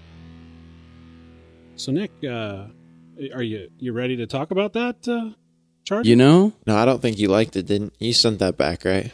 Yeah, yep. I, I just put it back. Put it back in the box. Told him to start over. He gave it to me. Yeah, he sent yeah, it to yeah. I gave it to Justin. That was another trade. and what did I get though? oh, you'll find out Grief. tonight. You'll find out. Tonight. Yeah. Ooh. Oh, no, no, no, no. Okay. Okay. No, uh, I did. So first off, huge thanks to Jamie over at FMA and uh, the guys at Revolectrix. Um, also, you know, again, uh, Dave from Progressive RC and Kyle from Rotary Wing RC for uh, supply, you know, carrying all of these awesome products in stock. Um, straight. So what this is, this is the Revolectrix Dual Power Lab. This is their big bad boy charger. So dual channel. What they kind of did is they basically took like the concept of the older PL8, they combined it into one container, but then shrunk that size down. So size wise, uh, for those of you who have had the the older CellPro chargers, this is basically like two PL6s put together um, in size. As far as specs go, um, this is up to 8S LiPo, uh, which for all we, and it does all the rest like every other charger does. Um, input voltage, this is a 10 to 48 volt DC uh, with reverse polarity protection, which is pretty sweet. And I'm going to get into that input voltage in a minute because there's some there's some real keys there. Um, input current is one to 40 amps, uh, limited by the software. It does have uh, synchronous mode, um, although I I'll be honest, I just never really felt, you know, never really felt the need to uh, the need to use it. Uh, output charge current, uh, 40 amps, a channel. Output discharge, um, let's see, internal discharge, 10 milliamps to 10 amps. So for those of you who are into, like I am now, really doing storage stuff, that's a good thing. I'm being good to my packs now. We're going good this year. Um, so what I wanted to mention right off the bat is the output power on this. This charger is really, really designed to be run at a higher input voltage. For some, that might be a negative, but I'll explain on this is kind of like the, in my opinion, the wave of the future and what everyone is going to want to head anyway. Um, so at 12 volts input, we're only talking 408 watts. 1344 to get that out of it um, at, at 6S, uh, we need to get 39.53, or to get, excuse me, to get the full 1344 watts, we need to get 39.53 volts on the input side to get the full 1344. Um, and you're right at about, you need about 26 volts to max out the charger if you're charging 6S packs. So, you know, why did they do it that way? Well, there is this nasty little phenomenon, and I'm not going to get into the full thing of it, um, called that is generator buck boosting.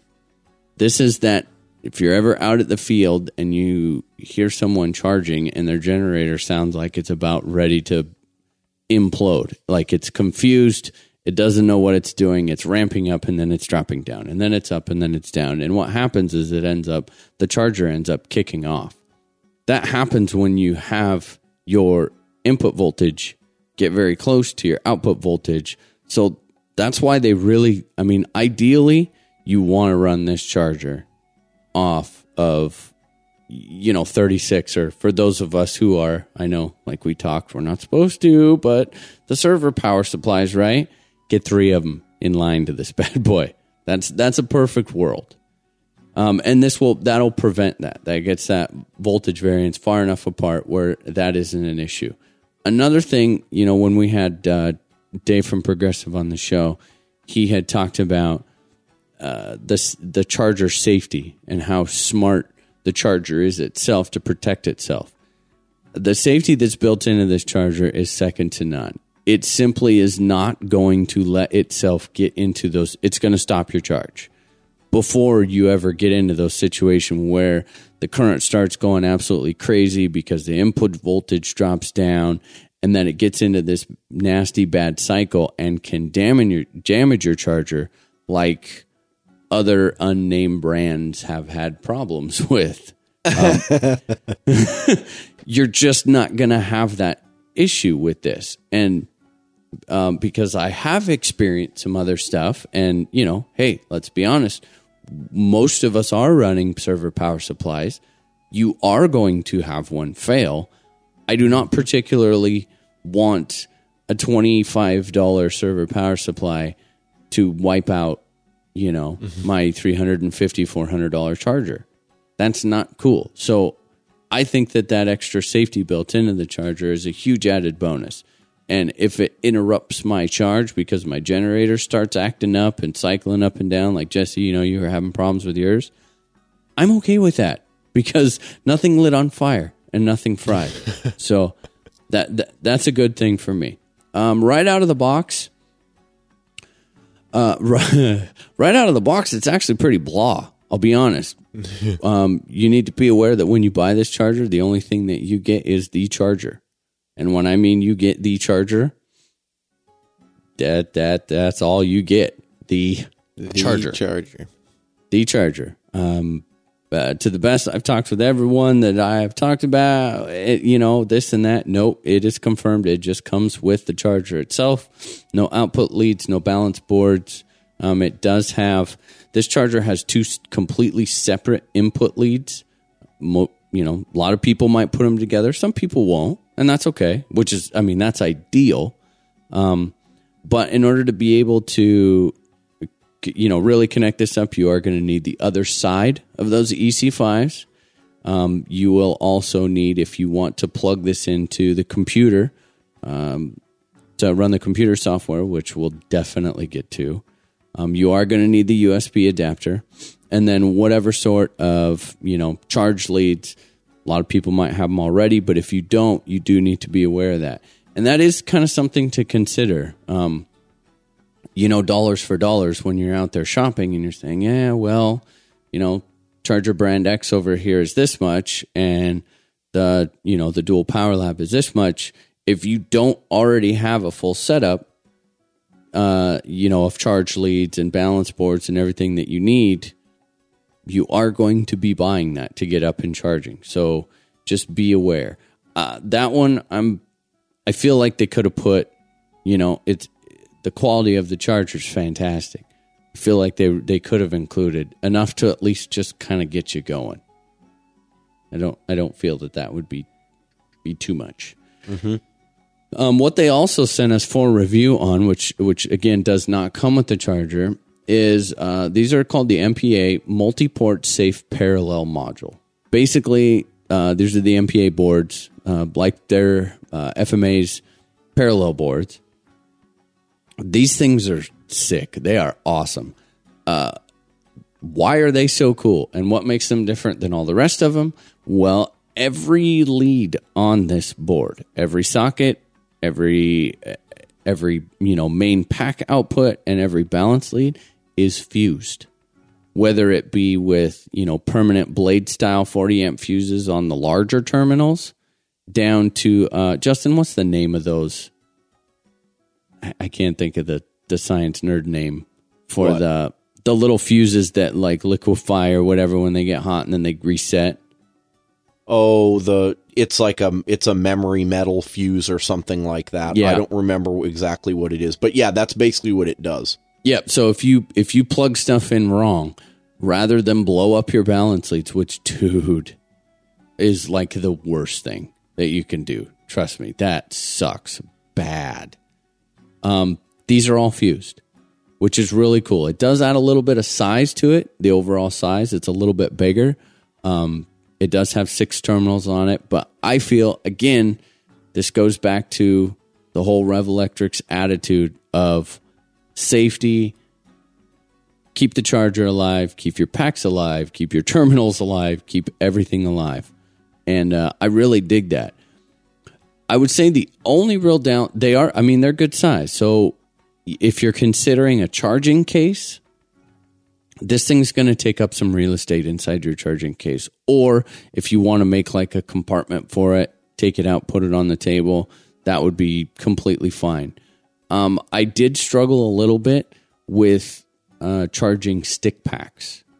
Uh, just because of the distance between the battery leads, um, you're you're not. It's going to be very difficult, if at all possible, to plug in both packs, the balance leads, without adding some sort of an extension um, plugged into plugged into the parallel board.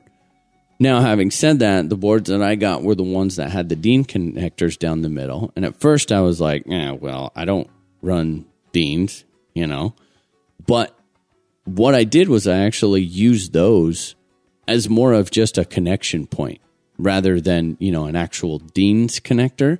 So I created uh, a whole bunch of little three inch, um, like three or four inch long uh, Deans to EC3, Deans to EC5, Deans to servo, uh, Deans to the the little red micro Deans or whatever.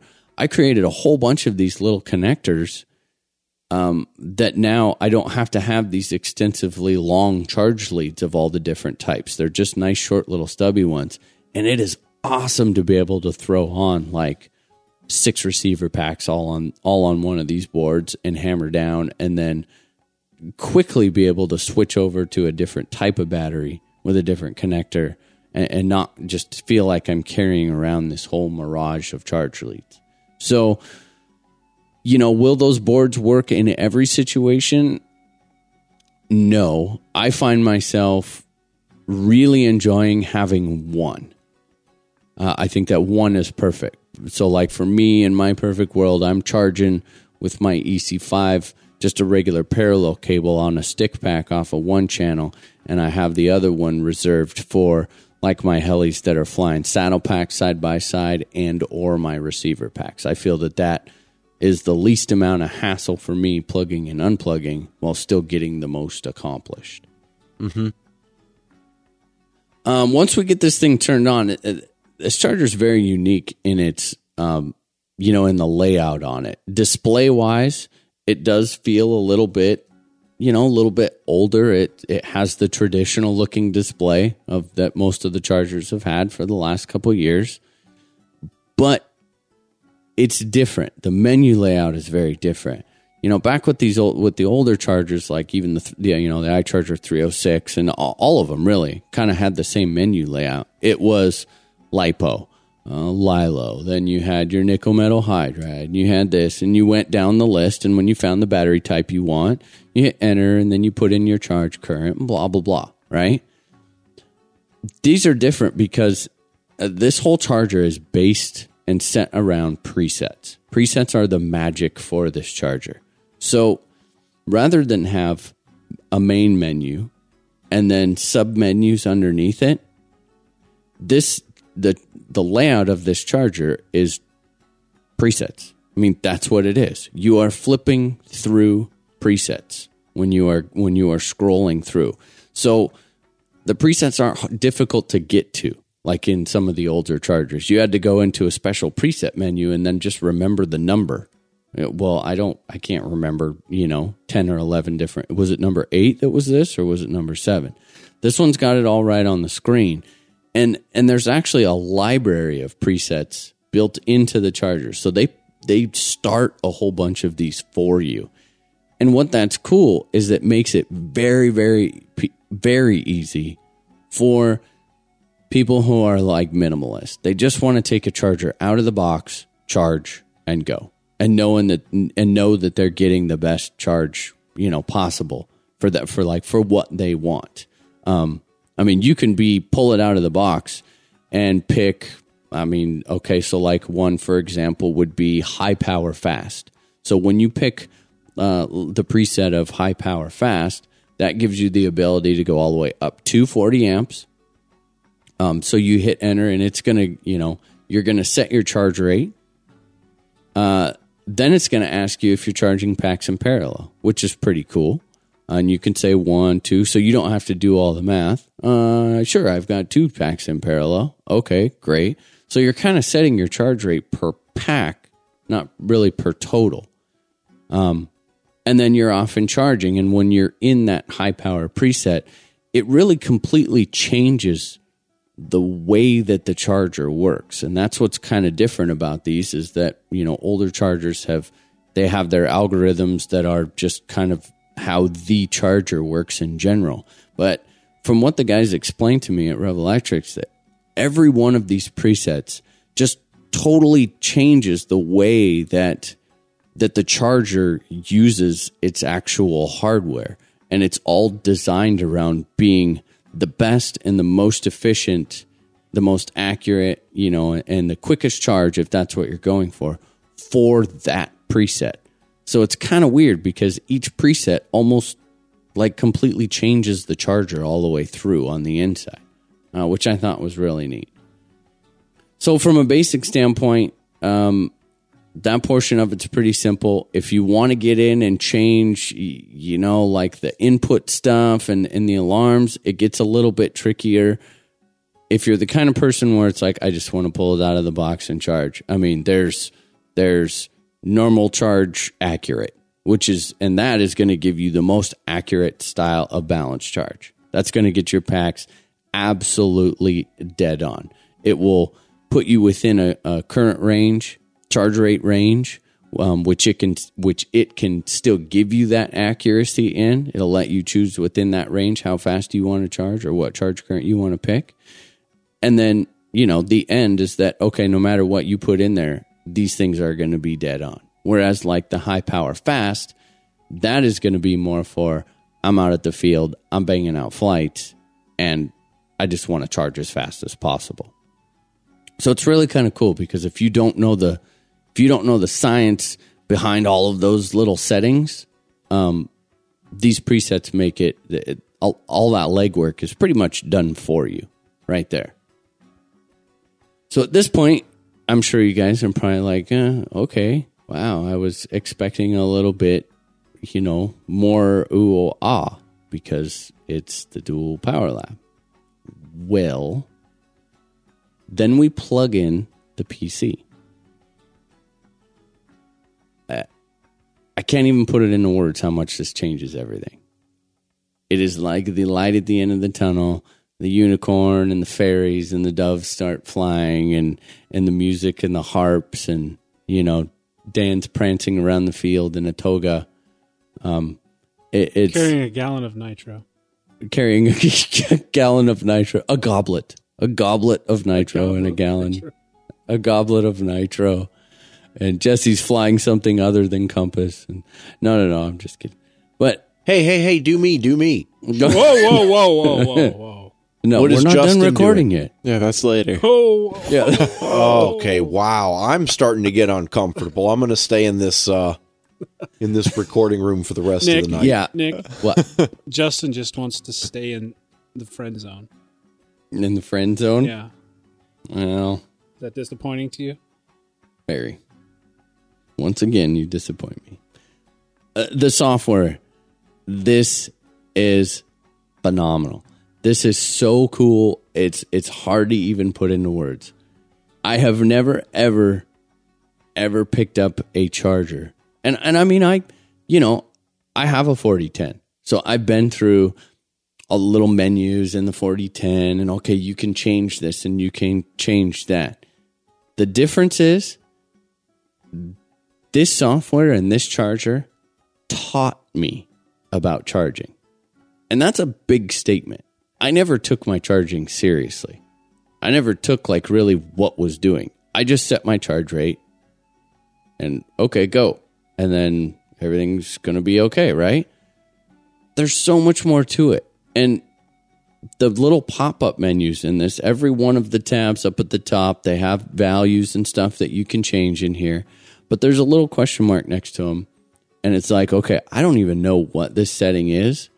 And in other chargers, you would have to dig out the instructions, go through the whole deal, and try and make sense out of it. These ha- this has a little pop up thing right there that very clearly explains it. If you want faster charge rates, go for this setting. Or if you would rather get this, go for this setting. I'm like, oh, awesome. So then what you can do is you can take these library presets that are in the charger and then you start copying them and you start moving them into your own presets. So now I've got like right number one in my in my charger is um, I call this one I, I can't remember what I changed the name to, but I picked my pack cap- uh, capacity so 6S 5000 5C. So this is my I want to crank this stuff out. I want as fast as possible. Now I program in the charge rate for the pack for like an individual pack. So I'll put in 25 amps as my charge rate. I- I'll put that in there. Then I'll go into so within the presets, I'm going to go into the the balance. How do I want it to balance these packs? How what voltage do I want it to start balancing at? I mean the the options are just unlimited, but the cool part is there's explanations for all of it. You're not just staring at all this stuff like, I don't know, yeah, whatever. Um, okay, sure. Uh, to the point, even to the extent where when I put in the pack capacity in there, I can have it set off an alarm when I'm charging when it reaches a certain percentage of charge. So, and if you've ever graphed a, a charge curve, like watching the current, it's a lot different than we thought it was. And that's another thing that is awesome about this live graphing while you're charging. That's sweet. Yeah. I mean, it's so cool to be. I had no idea. I thought, well, who cares? It's charging a pack. Well, when I can sit there and watch it ramp up to 40 amps and then look at the time base, at this time it starts tapering down. And wow, you know what? At at this time, it's hardly putting anything back. And wait a minute, now now it's balancing for that last little bit of the charge for another three minutes. Well, why don't I set an alarm to go off at 99% pack capacity? And it's just a little beep beep. It doesn't stop the charge. But on those days when you're out at the field and you're like, dude, I am just trying to fly as fast as possible. If you can get this pack back to 98% in three minutes shorter charge time and get back to flying, you're not going to see a reduction in your flight time, but you are going to see a huge reduction in your charge time. I mean, I'm putting two 5,000 milliamp packs on one port of this charger, maxing it out, and I have this high power preset down to the point where I'm charging in a right at about 13 minutes. One side. That's insane. And and all of it was because it taught me how to go in and change what settings were important and you know with the preset it put everything as a starting point for me. Gave me something to work with, not just okay, create your own preset. Well, I, I don't know. I just wanted to charge, you know? It put everything in there, gave me a starting point, and taught me about all of the different settings within there. So that, I mean, that was a really, really big deal for me, being able to do that. And then, you know, like uh, receiver packs. Okay, here's another one. So I have these little 1300 milliamp receiver packs. Or we'll just, we'll use 2000 for a round number. Uh, they're 5C capable. Okay, so I'm going to program in, uh, I'm going to make a preset for 2S 2000 and 5C. That's what I'm going to call it. So my charge rate is going to be 10 amps. Now, I can take this preset and I can I can make that preset set up for two packs. Okay, so I save that preset. Now, when I go to my charger and I go to charge, I can do one of two things. I can walk over to it. I can just push and hold down that start button once I've chosen that preset, and it will start charging. It's going to ask me one time just to confirm the chemistry of the battery, again for safety, and then it'll start charging at the default two packs, you know, 10 amps per pack, again, because we put in the per pack charge rate that we wanted, mm-hmm. and off and away it's charging. But what's nice is I don't always charge two. Sometimes I'm charging one, two, three, four, five, six. Who knows? It all depends on what time of the day at the field, at home. Well, I don't want to have to sit there and go through all the math and then go in. Uh, well, I've got five. Okay, well, in that case, Finn, okay, carry this. Well, no, I'll only do them at this rate. And then all of a sudden you're going in and you're modifying all this stuff, or you're just starting to pile on more presets, more and more and more. And then pretty soon your preset list is just way too jumbled. You don't have to do that. You walk over to the charger, you pick that preset, you hit the start button one time. The first question that pops up is 2P question mark. And what that's asking is, are there two packs? And this time I say, no, actually, I've got five. So I bump that number up to five, hit enter, and go. It automatically bumps the charge rate up so that I am still charging at that predetermined 10 amps per pack. So it, it takes all of these presets and combines them all down into one, which again, it, it's all about with this charger cutting down my button pushing and cutting down my charge time. The convenience on once you get all of these presets and stuff programmed and you get them all tailored to the way that you like them and you get them loaded into the charger the end is that it's it's very few buttons to push with very powerful charging and very accurate charging another really cool thing that I like about the software is it is live. When you plug this in and you open up the software, you have taken control of the charger. This is not one of those, I want to graph my charge rate. I need to have it open. Okay, hit go. And then it saves it and I'm done. It's not like that at all. It completely manipulates and takes control of the charger. You can you can never touch the charger if you don't want to. Never touch any of the buttons on the screen on it at all if you don't want. If you can have your you can you use the buttons, Nick, while you're plugged into the computer, or does it lock that out so you can Nope. you just use the computer? you can use them both. Oh, see, it is completely talks back and forth. I mean, so you are- can sort of keep it hooked up with the software running for when you do want to do you know do more graphing or change some stuff around. But if you decide halfway through your day, screwed, I just want to charge, leave Mm-hmm. the computer connected, just use the buttons and do it quick. It does not matter. It, it really completely does not matter. Um, another cool thing, speaking of actually of like the graphing, it's actually starting when the charge starts, even though you don't have it picked or named or anything yet. So you can start your charge and you go, oh, God, crap. I was gonna, I wanted to check my IR. Let's say, you know, because now we're talking about battery testing, all this battery testing. Yep. Well, here's an idea. How cool is it to graph live internal resistance while it's charging? You want to learn about how much temperature has to do with internal resistance? Graph it over a charge cycle.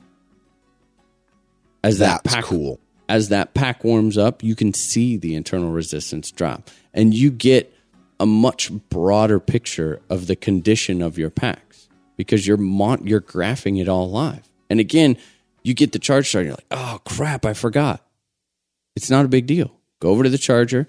A little screen is going to pop up that's going to say, "Hey, what do you want to name this this graph as?" Okay, so I name it. I hit enter. You bring up the graph. It was already going in the background. I dig that.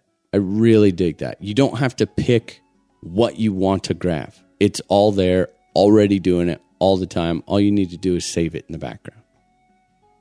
And I like that because it gives me, it just gives me so, guy, so many options. That's the crazy part. Um, you really can do anything and everything you want. You can monitor everything within the charger. You can start the charger, stop the charger, save your preset. So this is now this is okay, I'll say this is kind of one I'll call it a downfall. When I said that these were two chargers put into one box, they really are two chargers just put into one box. So to communicate, you can only communicate um, with with one USB dongle with one charger. And when you do the presets, you're only saving the presets in one charger.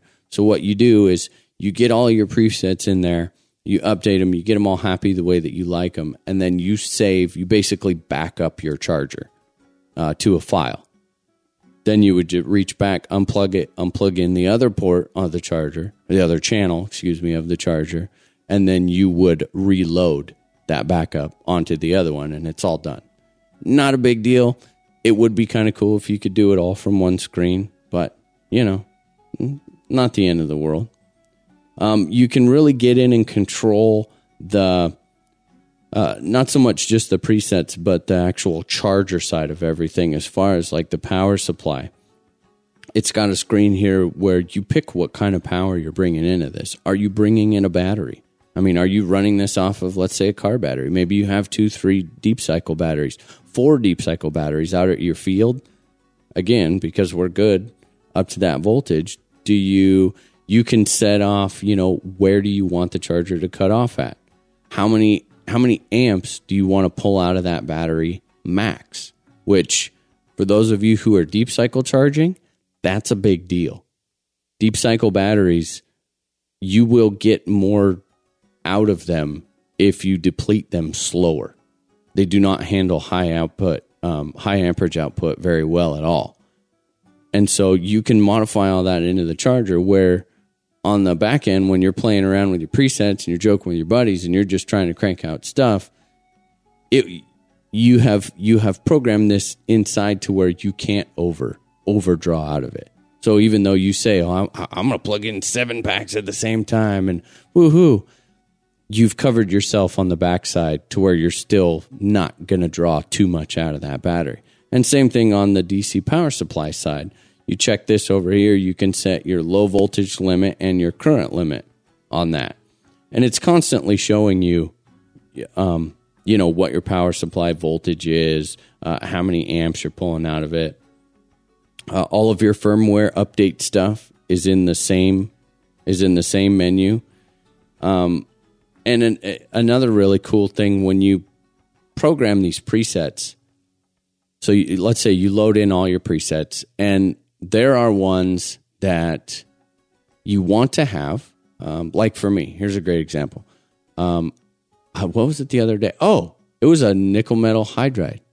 I was creating a preset for uh, a nickel metal hydride pack that I have that I use for just like mock up, you know, stuff like plugging in servo tester and stuff like mm-hmm. that. Well, I want to have a preset for that because I, I want to have it already set up and done. But if I'm out at the field just cranking out flights, you know, charging this battery, that battery, all different types of batteries, I don't want that on the charger. Like, I, I don't want it on the charger because I don't want to scroll through it on the menu. Anytime that I'm going to be charging that pack, I'm going to be at home where everything's super casual. I'll probably have my computer out and, you know, we're not going for speed there. So I actually have the option to hide or show whatever preset I want within the charger screen. So it's still in the memory, it's still in the computer software. It just doesn't show up on the screen of the charger. And you can declutter it. Also, those menus, or I shouldn't say those menus, those display options while you are charging. You know how on um, all the older chargers you could go up while it was charging and scroll through the menus and oh, okay, here's my, you know, whatever. Here's my cell voltage. Here's my IR. Here's my ch- uh, elapsed time. That sort of a thing. You can even go in for each preset and tailor which one of those show up. so if you have something that you just, you know, maybe you're real weird and like to check one thing while it's charging or see how long it's charged for or or what the again because this has the option has the ability to do fuel capacity. That's what they call it, like your fuel percentage. Um, you can decide what menus show up and what ones don't for each individual preset. So y- there is. I'll be honest, guys. I had to. I mean, I made a phone call to. We talked about Greg Campbell, and again, thank you very much for answering my questions. I had no idea and I can humbly say I had absolutely no idea how powerful this charger was. It is not it is not the fancy on the outside charger. It does not have the color screen like other brands. It does not have the bling factor, and I'm not even going to fake it and tell you that it does. But when you plug this thing in, what is going on on the inside of the charger and the power and the capability that it has to do is just phenomenal. And then on top of that, have a, you know, have a software set up with help tips to teach me about different ways and different charging.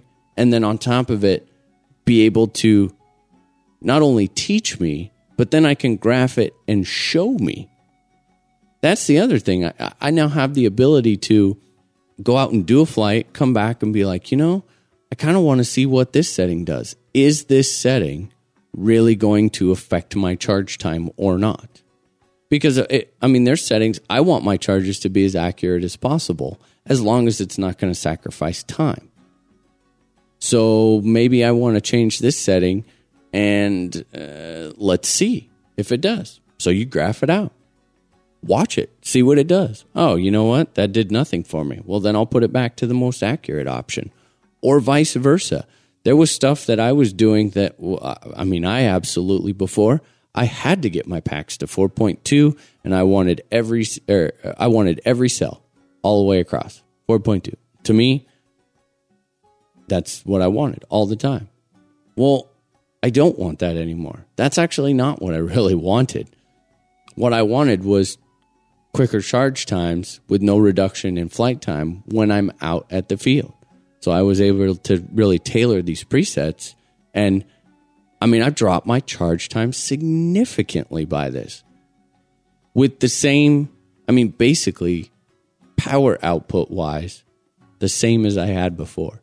But because I took the time and it gave me the ability to teach and to learn how to use all of the power that it has, that's what I ended up with in the end. Then on top of it, I get to satisfy the nerd side, which is tweaking and watching and graphing and, you know, modifying and everything.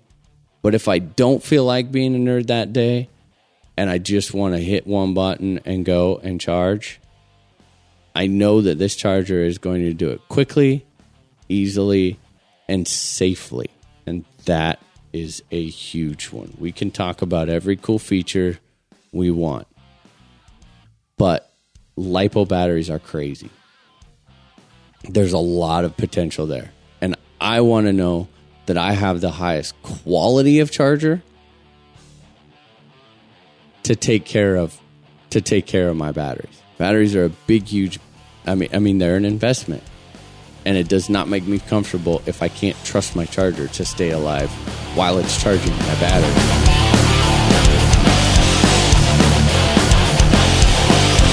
So Jesse, I think I found the one for you. The one what? the one heli that'll pull you away from flying that other brand. Oh yeah, Seriously, man, I've got hundreds of flights on my Blade 700X, and I am blown away at how maintenance free it is. Now, I know you're the type of pilot to put some serious flights in during the year, and I really think this will not only meet but exceed your expectations in quality and performance. Well, I suppose I better head over to bladehelis.com and take a closer look at that 700X.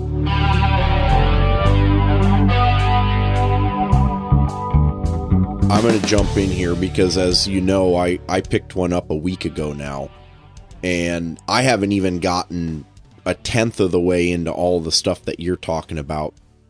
I just got the software set up, but I haven't actually messed around with it yet. And I just did all of my charging this week with the buttons on the little LCD screens. And mm-hmm. even that, it's it's amazingly powerful. I'm stepping up from a Hyperion Super Duo, the 720i, and it blows that thing out of the water. Just in the information that it provides on the LCD screens, in you know the charge efficiency.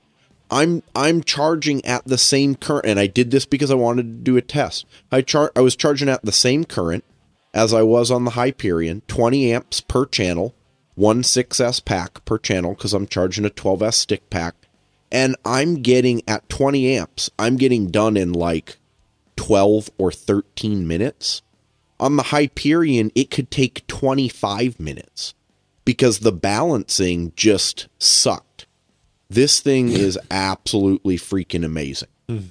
Yeah. I- and I it just gets better. I mean, that's the cool part. A- a- And I'm not, I don't want people to think that there are other chargers that have some of these settings because they do.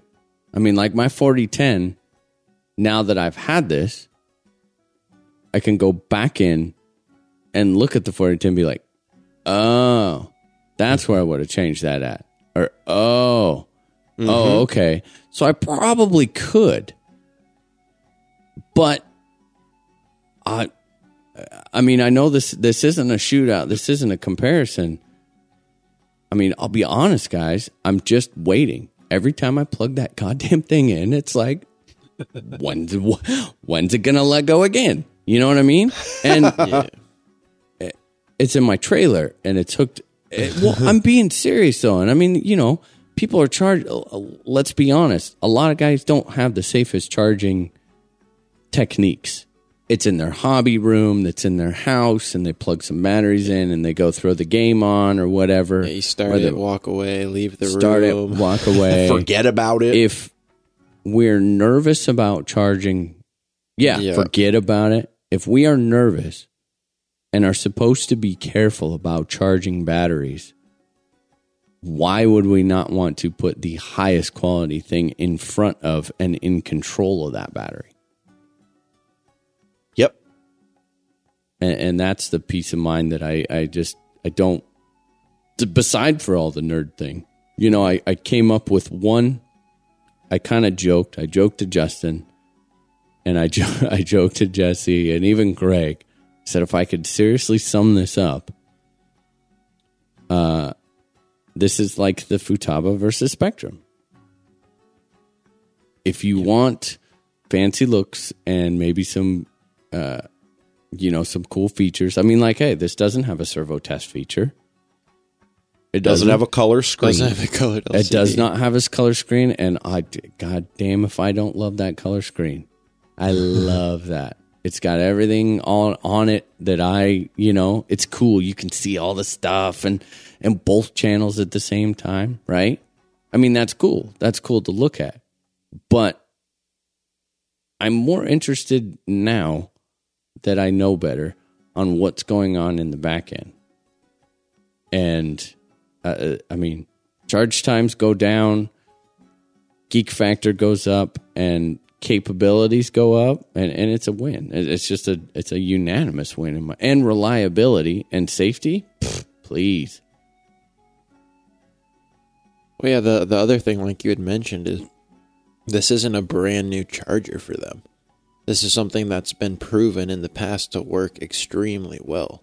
Yep. And now they just bundled it together, put it all in one convenient sized package, You know, and they're selling it as a as a dual charging setup, but really this is the same charger that's been proven to work in the past for them. So the technology, you know, they've they've got it nailed. There's no Yeah, they huge did. risk, I guess. They did some things different, and just you know, like the the presets and stuff. But the actual charging technology and the majority of the hardware, you know, the real Yeah. grunt work stuff, Has been it's the same Revolectrix's quality exactly that that has been there, and it's like I actually kind of feel I feel bad for him that it, it it's one of those where it's easy to walk by. I will be honest. It's easy to walk by and say, "Wait a minute. You want me to spend a little bit more on something that and here's the key word, looks a little bit less." Why would I do that? But th- this is the no question the diamond in the rough. I mean, my good God, this this is just it, has satisfied every aspect of of my charging that I could possibly want: convenience and nerd factor, and the ability to educate me. I, I just I, I really couldn't ask for for anything more. So, Yeah. Nick, I have a question, and I'm not sure. Sure. I know you haven't tested this personally, but you may know the answer through talking to other people. So, as we know, these are two independent chargers, Mm-hmm. and you can only hook one of them up to the computer Yep. um, with one USB device. Is it possible? Could you, you know, purchase two of these USB devices and control both of these at the same time? if they were Ah, hooked up and plugged into two USB ports on your computer. I don't know. Actually, you know, that that's a good question, Jesse. And like I said, I, I haven't gotten into it as deeply as Nick, but as I was setting up the software, I think it was last night, I was reading the manual. And for those nerds out there that like manuals, this is the manual for you. Because not only is it thick, but it's got great explanations and it has graphics and highlights all the different ways that you can do it. It tells you if you want to do this, with the buttons, this is what you do. And if you want to do it with the software, this is what you can do. But coming back from that tangent, what I learned is you can hook the thing up with two individual USB uh, drivers and, and connectors and run two instances of the software if you want to run the chargers independently. Or you can also plug one USB connector into a, like a Y cable and then connect the other channel to it, the other charger, and have sort of like a master slave setup. And you can control both of them, I think, from the software that way. So I haven't tried it yet, but Nice. it sounds like there are a lot of linking options out there. It's actually, you know, extremely important considering how, you know, Nick really emphasized that the computer software was really where this charger, you know, excelled. So being able to plug both of those in at the same time and actively controlling and monitoring both chargers, um, I could, see, you know, I could see that being a huge, you know, being key for some people that really want to Yeah. get into that stuff. like in in pack testing i think would be a huge huge bonus i mean especially Well, since we're hammering on all these you know 12s packs i really you know when i'm going to test them after i get them to the temperature that i want um, i have two ports on the charger so it would definitely cut down my testing time if i can be graphing and testing both of them at the same time because generally when you're doing that you're not charging at a crazy high rate so you know you are going to be there for a little bit And not only with pack testing, but let's say you want to completely control this charging unit from your computer, you're going to need to be able to plug into both of those chargers. You know, it, And that, dude, Justin. that is exact. So when Nick and I started talking about this, and I got mine, my mind started spinning on this, and I'm seriously considering doing a charging case that literally like sinks the charger down below a deck lid with the supplies. And the mm-hmm. deck lid is just completely blank and nondescript. and the only thing that I've got is charge leads, balance leads, and a laptop. Because, dude, I bring my laptop to the field all the Yeah. time for flybarless tuning, for data logging. It just makes sense. Well, if you don't need to see them, there's no. Yeah, just store them underneath the deck and forget about them. yeah, No, that's you know, great. another thing, I keep flipping. God, dude. I mean, this is one of those where I- it's so hard to put into a review because you're gonna miss stuff. I am gonna miss stuff in this that that's just cool. And every time I flip through more menus, I go, "Oh yeah, that's right." Um, it has a cold weather mode. So oh, I saw that. if it, it does it automatically goes into a certain charge mode eh, which again saves your packs. It's all it's all about helping save the packs. Uh, so it, it won't allow your packs to be charged at too high of a rate or whatever below a certain temperature and you can set that.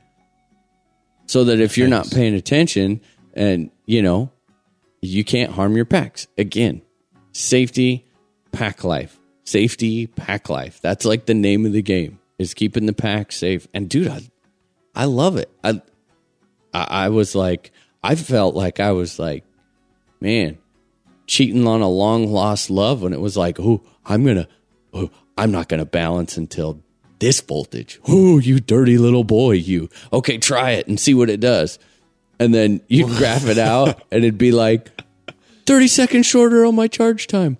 Oh, yeah, baby. I was just like playing this huge game of how to create these just awesome presets for exactly what I want. And I, I had a lot of fun in the computer software side, but it was, again, so nice on those days where you'd pull up to the field and you just had an hour. I only had an hour to fly. It was fire that generator up, crank it wide open throttle, and just push and enter, go, enter, go, enter, go, and just cranking on that thing, knowing that it was going to just take it every single time. Another question, kind of leading into some stuff that I've recently been looking into. Do you know what the efficiency is on that charger? You know, I don't. And that, I, I mean, obviously that's gonna that's obviously gonna depend on a couple of variables, input voltage being one of them. Yeah, input voltage is going to be the big one, and I, I know, you know, I'm afraid that that's going to be kind of a, you know, possible turnoff for people. Well, I already have this. I already have this set up. Mm-hmm. It. Anytime you can get that input voltage as high as possible, you're reducing current. You're going to save on life on the components, and everything's just going to be a lot more efficient. I I want to say that it's right. I don't know this for a fact, so don't quote me on it. But I really do believe, to be fair, that most of the higher end chargers are right around the 90 percentile. Okay. So you're going to, you know, looking at about a 10% efficiency loss. And again, mm-hmm. higher you get that input voltage, the better, the more efficient that it's going to be. And the, and the longer, really, the, the less stress you're putting on your power supplies, and the longer your power supplies are going to last too. And now that we're we're finding these power supplies that are getting smaller and lighter all the time, seems like every every three four months we find another one that's just even lighter and even smaller. It's not that big of a deal. I could easily, um, I could get three of the is it DPS or HPS? Can't remember. DPS. DPS. DPS. I could get three of the DPS um, 1200s, which are 900 watts a piece, right? Yep. Yep, 900 watts a piece. I could get three of those in um, and this charger. It, it would be tight, but you it could definitely be done. Need lots All- of fans. Lots of fans, but it could be done all in that super small same charging case that I've got now. Yeah, that's awesome.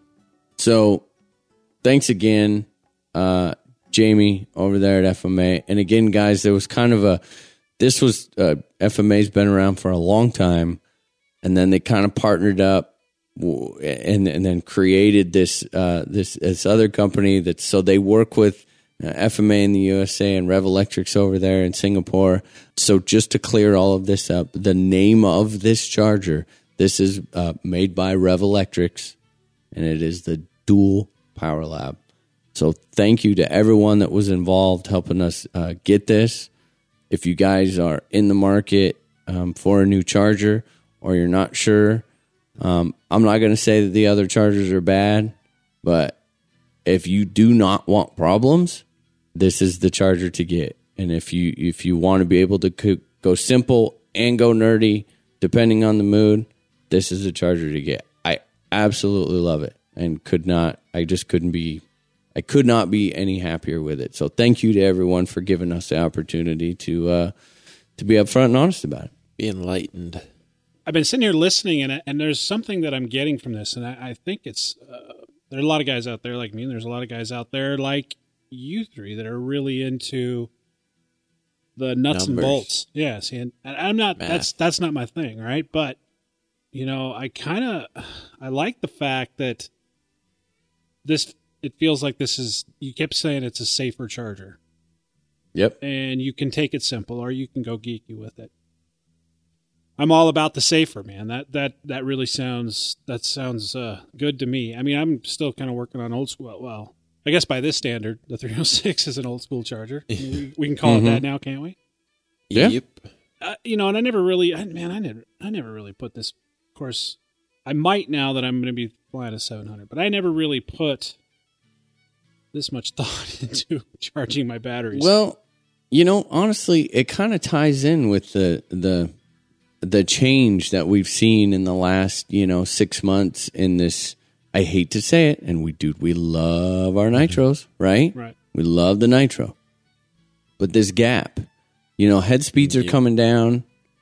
Um, efficiencies are going up, and charge times are going down, and it all really does kind of compile together for a much more positive uh, electric experience. I mean, when when you're talking, you know, you can go out there and, and these motors have so much power in the helis.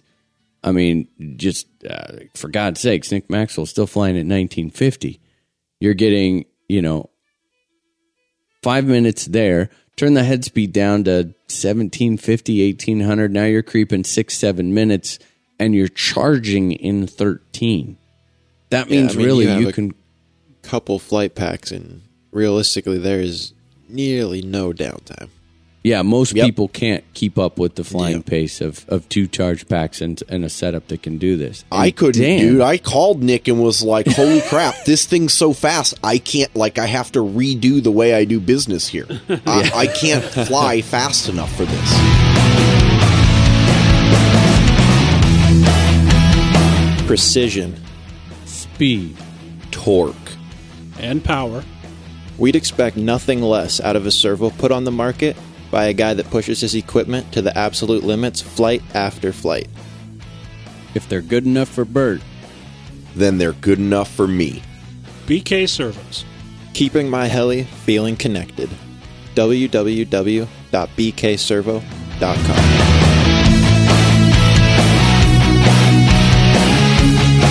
what, Dan? Here is the best part, and I know this is going to be the just the sealer of the deal for you. So if you let's say you bought one of these, I could literally email you my presets, and you could load them into your charger and be done. It's a one button charge from here on out. from here on out. All the oh. legwork's done by the nerds. Ooh. That Damn, this I like. this will just give you the damn we know eventually you're you're not you're not there yet, but eventually you will want to geek out and this charger will give you the opportunity to grow. I And, just you know- don't ever see a day when I actually hook my computer up to my charger. Not now. Not yet. I can't You will. envision that. Well, no, but see that that's the crazy part. so it's like I don't have to So, with this one. I don't want to. well, I mean, we get all this. So Nick's over here and Justin's over here doing all the legwork, right? And we create these awesome little presets that we just absolutely love. And it's like, oh, I, I found an even better one. It shaves 1.3 seconds off my charging time. Yeah. I save it. I email it to Dan. Dan plugs his charger in, hits update. You know what I mean? Hits uh, load yeah. or, or restore from presets, and then all that's done. I- so you can share stuff like between. I do like Is that. it small? Is it dorky? Yeah. Oh But- yeah. You know, it, it, it's. I'm just still really, really pumped about the the way that they do the presets on the. You you set the charge rate per pack, not per preset. That is nice. I dig that. I dig Yeah. that a lot too. Yeah. because a lot of guys like They only charge at let's say 3C. No matter what, they're only charging at 3C. So they're never getting the maximum out of their charger that they can. I mean, they they have a lot more charge time and a lot more power that they're not using, especially if you're out there flying like 450s or 600s, you know, 500s or 600s. Mm-hmm. And they, you know, some people are just real set in their ways. Well, I only want to charge at 4C. Okay. Well, then here, create one preset for 3C of your packs and have it default to only one pack. And then every time you go into the charger, you plug in however many packs it's going to be. You hit enter once, the default is one. No, I've got three or four this time. One, two, three, four, boom, and hit go. So many people are so. Yes. It's like, well, I don't even want to do the math on on okay, well, I could maybe bump it up five or six amps because then the next time I'm going to have to turn it right back down. I'll just hit enter and go. Right?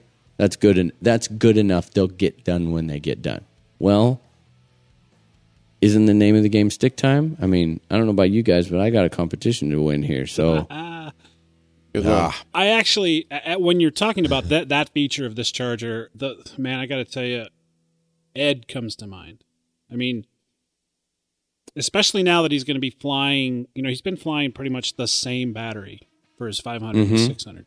Mm-hmm. So he's kind of got those numbers down, but things are going to be changing up for Ed. And, and I have noticed when he's doing parallel charging, it's not that he can't do the math, but I think when he goes to plug it in, he he has to pause and he has to think about it. And I think when he's wondering at what amp should he charge based on how many packs he has hooked up to the charger, there's that there's that indecision, and and I know for a fact that because of that indecision, he always lowballs the amperage. Yep. Which is the correct thing to do for the record. Yes. I mean, it's the safe thing to do. Right. But what it ends up is is it translates into more bullshitting time at the field, you know, more Right. nose picking and less flying. Yep.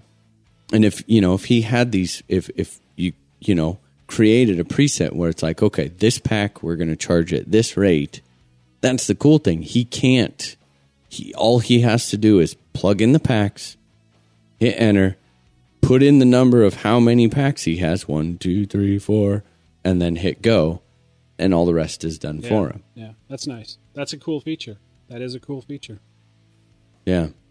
And and if you can get over not having the fancy display, um, I don't know. which is it's hard, dude. Dude, Even Je- still, Jesse though- was the one. I don't know. I, it, you don't think it's a novelty that wears off? No, because it still looks just cool. Okay, shit, so there dude. there is something though here that definitely needs to be brought up. That is a major concern. So just because this charger can, you know, we have 40 amps per channel here that we're working with. So there's 80 amps worth of charging capabilities. Where are we going to plug this thing in, dude? Cuz I'm sitting here doing the math and like we said earlier, so we got a 90% efficiency on the charger. Now, another thing to take into account is these power supplies that we're running. Um, from the research I've been doing, we got about another 90% efficiency from the power supplies. So now we're converting the AC out of the wall or the generator into DC uh, voltage, and we're losing 90%. And then when we run it through the charger to the actual batteries, we're losing another 90%. So I'm ten sitting here losing ten percent each. yeah, we're sorry. We're losing Yeah. ten percent. We're keeping ninety. So I'm sitting here looking at my two thousand watt generator all of a sudden, going, okay, so my two thousand watt generator gives me sixteen hundred watts continuous power that I can work with. Now I run those. Now I run that sixteen hundred watts through those two 90 percent efficient um, systems, and that leaves me roughly with about thirteen hundred watts, dude. Yeah. So now when we're sitting here out at the field, all of a sudden I can't just go, you know, oh here let me plug in two, you know, 50, two 5300 packs on this channel and two 5300 packs on this channel, put them at 40 amps apiece and go to town and be done in 10 minutes. No, I, dude, I completely agree. But I'll I'll play the devil's advocate with you. All of that is correct if you are Johnny on the spot on your charging. Like Yeah. if you are sitting there ready, beep, go pull the pack, plug another one in, and go. Mm-hmm. Right. but it's not so much that it can do 40 both channels can do 40 right? That's not the key. The key is that you can get 40 out of one channel. Mm-hmm. Because i actually i switched. I used to i i used to do you know um, one pack per channel so that i could get that charge rate up you know get the most out of it. But now it bridged that gap so much. And then with being able to plug this in and tweak all of these small little settings in the presets i'm i'm only parallel charging now on one port which is leaving me a whole nother port open to get those receiver packs going and to get them starting. Still get the fast charge time and and i'm i'm not let's see generator can only put out so much, right? And I and I agree, completely agree with that. Mm-hmm. I am maximizing my charge time. There's a difference between gaining more power and maximizing your charge time. I'm unplugging and plugging less, charging more, if that makes sense. So does this That's- does this make you because you know uh, we are sitting here a year and a half, two years ago, going, man, two thousand watt generator. That thing has got me covered. I'm good for the foreseeable. I mean, this is all I'm ever gonna need. Two thousand watts of power. Are you kidding me? There's no need to ever upgrade this. Does this kind of like put that thought in the back of your mind where it's like, wow, this is, you know, these power systems are really coming along in the, you know really quickly. Is, Instantly. is there any thoughts of like, you know, that four, Instantly. that four thousand watt generator isn't looking No. so bad now? I, you know what? I, I'm gonna jump in here. I did this this week, Jesse, and I used. You're right. It's it's about 1,200 watts. I've got a Honda Honda 2000. yep, I'm charging two uh two channels, 25 amps a piece. that's what I so do. So we're at about 1,250 watts, yep, and I'm getting a 12s stick pack charged in 10 minutes. mm-hmm. So, okay, let let's let's say we can do better than that. We can we can double that. What the hell are you going to do with 5 minute charge times? Justin I can't mean- do anything in 10 minutes. No, Well, I mean seriously, think about it. I mean, for for some people that might make sense, but I think a lot of people fly with friends, with other club members. And mm-hmm. I don't know about you, even if I wanted to do a flight every 5 minutes, it's not possible because people want to talk and hang out and chat and plus you know that would be me jeopardizing or not jeopardizing but taking up the entire freaking field the north field or the south field every 5 minutes so, so- I'll I'll conject because I did find the the one thing that would be nice. Um when for me with my trailer, I am now power conscious when I'm out of the field. because I mean, I'm using every single watt that generator can put out Well- for charging.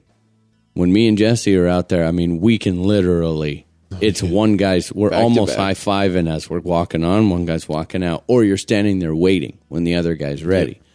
And, but that's that's requiring that I am cranking on everything all the time. Well, now all of these little things like my fluorescent light in the trailer, and maybe Just- I got a little something I want to warm up a cup of coffee in there. Oh, you know what I Dude, mean? just this last weekend, I was talking to you, and I'm like, dude, I just looked at my laptop charger. The freaking charger to charge my MacBook Pro is 80 watts. I mean, Like, so I need that. it, it's not. I don't think it needs to be a four thousand, but it would Mm-hmm. be very nice to have a generator that could put out two thousand continuous. Continuous, yeah. yeah, I have one of those. yeah, I know. You- but it's a game. It's the wicked game. You know. Do you need it all the time? Oh God, no. Yeah, see, Hell no. I think I think my hang up is so r- currently I'm running two 306s, and it's like if I was by myself, which I am most of the time, the dual chargers, I you know I'd knock a couple minutes off. There is no doubt that that would, you know, s- decrease the time in between flights for me.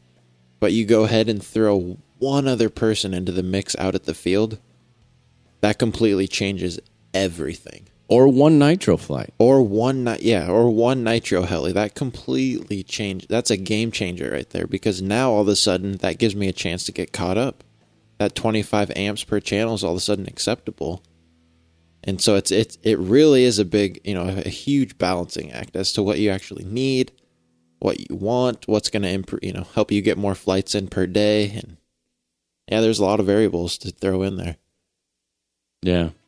But it's I don't know. I, I still feel that it's just completely worth it. And, you know, it's it's taught me this is kinda like there's the combination of you know, of I think of getting the MD and, you know, I'm gonna be pushing the packs in the MD Yeah. hard.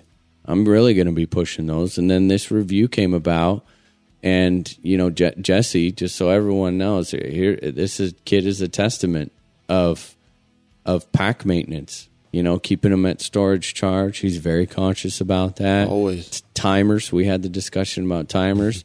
I kind of got to the end of the, you know, end of it. This, well, yeah, I guess about a month ago, where it was like I, I really realized, wow, I'm just not getting the cycles out of my packs that I used to, and mm, maybe that's not the pack's fault. Like my, I had gotten sloppy. I had gotten careless with my charging. I'd gotten careless with my timer, and all of a sudden I'm needing packs, and it's like, dude, I need packs. I need a lot of packs. you know, where's that two hundred? like hundred? just bought some yeah, where's that 200 cycles I used to get out of them? And I'm over there like, dude, are, are you like these batteries are still working for you? Because Yeah, mine are I'm, taking I'm a crap. there. I'm sitting there like, what are you talking about, man? These things have been going for a year.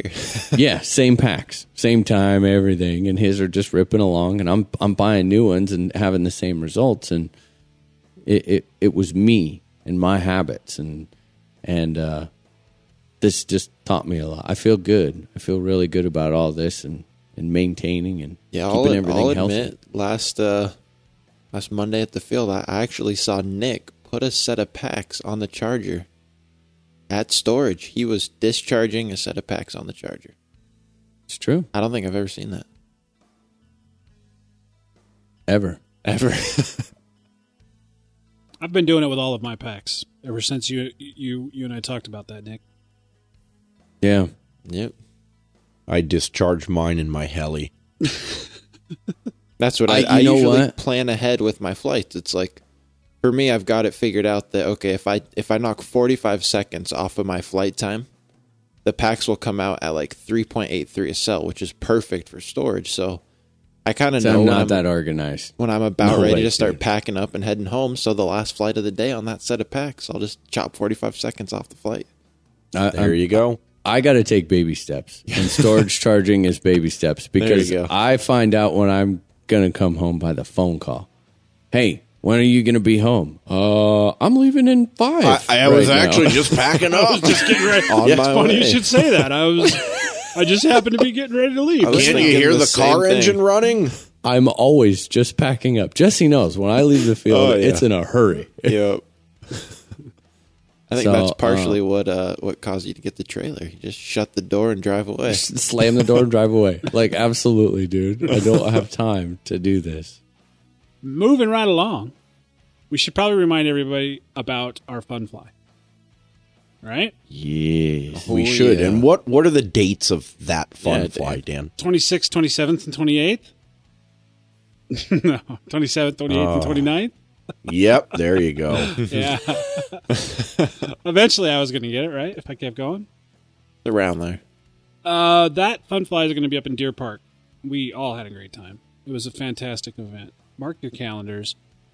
A few notes. You know, we're going to be there's going to be some people coming in from long ways away, and we we definitely, if you have any concerns about getting your equipment there, get in touch with one of us, and we will help you figure that out. We're going to be holding helis for for some folks, and um, you know, having them, you know, you can ship them out, that kind of stuff. We already have one sponsor for our fun fly, worth mentioning, I think. Uh, definitely worth mentioning. Progressive RC. We'd like to thank Dave for so David. Oh my God! See, That was- Again, Doing it. it's it's just it's going to have to be Dave. I'm never going to get over that. So, David from Progressive RC. Thank you for for supporting us, and man, we really really look forward to that event. Uh, aside from that, Othello is right around the corner for those of you in the Northwest and uh, elsewhere. If you want to come up, that that is that's always a fun season starter. It's a great event. We get to hang out, re meet our heli friends from around the, the region that we hadn't seen all year, and we're really looking forward to that.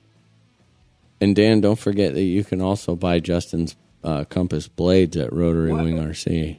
Dude, I swear to God. Oh yeah, You serious? that's what I like to hear. I'm, Jesse, you going to back me up on this? Oh, Jesse. Jesse, Jesse, Jesse. I could give you the URL where you can go buy them. What do I have? What do I, Oh, Jesse, I need to know. What do I need to do to sway your opinion of, of my ability to. 35 Pass. flights this next week. Is that the number you need? I oh, think. Oh, I was going to say money's the first step, but no, I think if I saw 35 flights, that would be a pretty good sign that Justin should be really Here's worried. here, here's what You I can just wait. I can almost guarantee you by tomorrow night I will have an additional 20 or maybe even 25 flights. Oh yeah. Yeah, well, by tomorrow night, I may have an additional 50 flights. Yeah. no, you won't, dude. Sorry. So you got to make it believable. Yeah, that was a little too far. 30. you know the the fun flies are are great fun. We get we do a live show. We get to hang out with our friends from the Northwest and whoever else happens to come out to these events. Definitely stop by. You know, look. I guess if you wanted to know more information about Othello, you could look. I guess uh, Bill usually posts something on. I don't know if he has yet. I haven't seen it. I don't really go to RunRyder that often. But generally, Bill will post uh, what's what those. Does anybody happen to know the dates of Othello? Yeah, it's the 16th through the 19th, I believe, of May. All right. So definitely we look forward to seeing those of you who are heading to that event out there as well. Nick, if I wanted to send you an email, how would I do that? Uh, you would shoot me an email at nick at rchelination.com. Jesse, if I wanted to get you an email. Uh, you could send me an email at jesse at rchelination.com. Justin, You could send me an email at justin at rchelination.com. I am Dan. You can reach me at Dan K. Reed on our forums or Dan at rchelination.com. Uh, just a quick mention also to our Facebook. Thank you guys for your support on there. It's um, I think we're somewhere in the neighborhood of 3,300. I don't I don't know to be honest with you. It's somewhere in that range, 32 something. Yep. I would also like to invite you to check out our webpage. We've got tech tips, reviews. We've got the the chat box on the front. We've got the forums and Uh, um, events. events. Thank you, Dieter. And Dieter's for- been, yeah. keep- been keeping up on the events. A lot of people don't know that we have that awesome event thing that you can actually add to your calendar on you can subscribe to our calendar on your phone and have all the events show up on your phone. So you know what you're missing out on. That's right. That's right. And hats, don't forget to get your hat orders in. Uh, when I uh, make my way back home uh, Sunday night, Monday, there is a large hat order there waiting for me. So those of you um, who are waiting for hats, they will be going out. Alrighty, well, I guess that's about it, guys. We sure hope you enjoyed listening to this episode as much as we've enjoyed making it. Have a good week, guys. We will see you next Monday. Later. Later, guys. Have a good week. Have a good one, guys.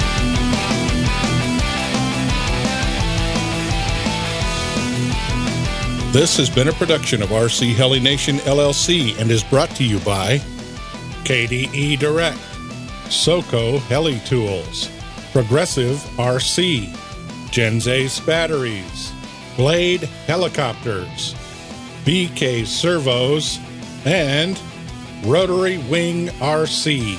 If you have any questions, comments, or suggestions, please feel free to send us an email.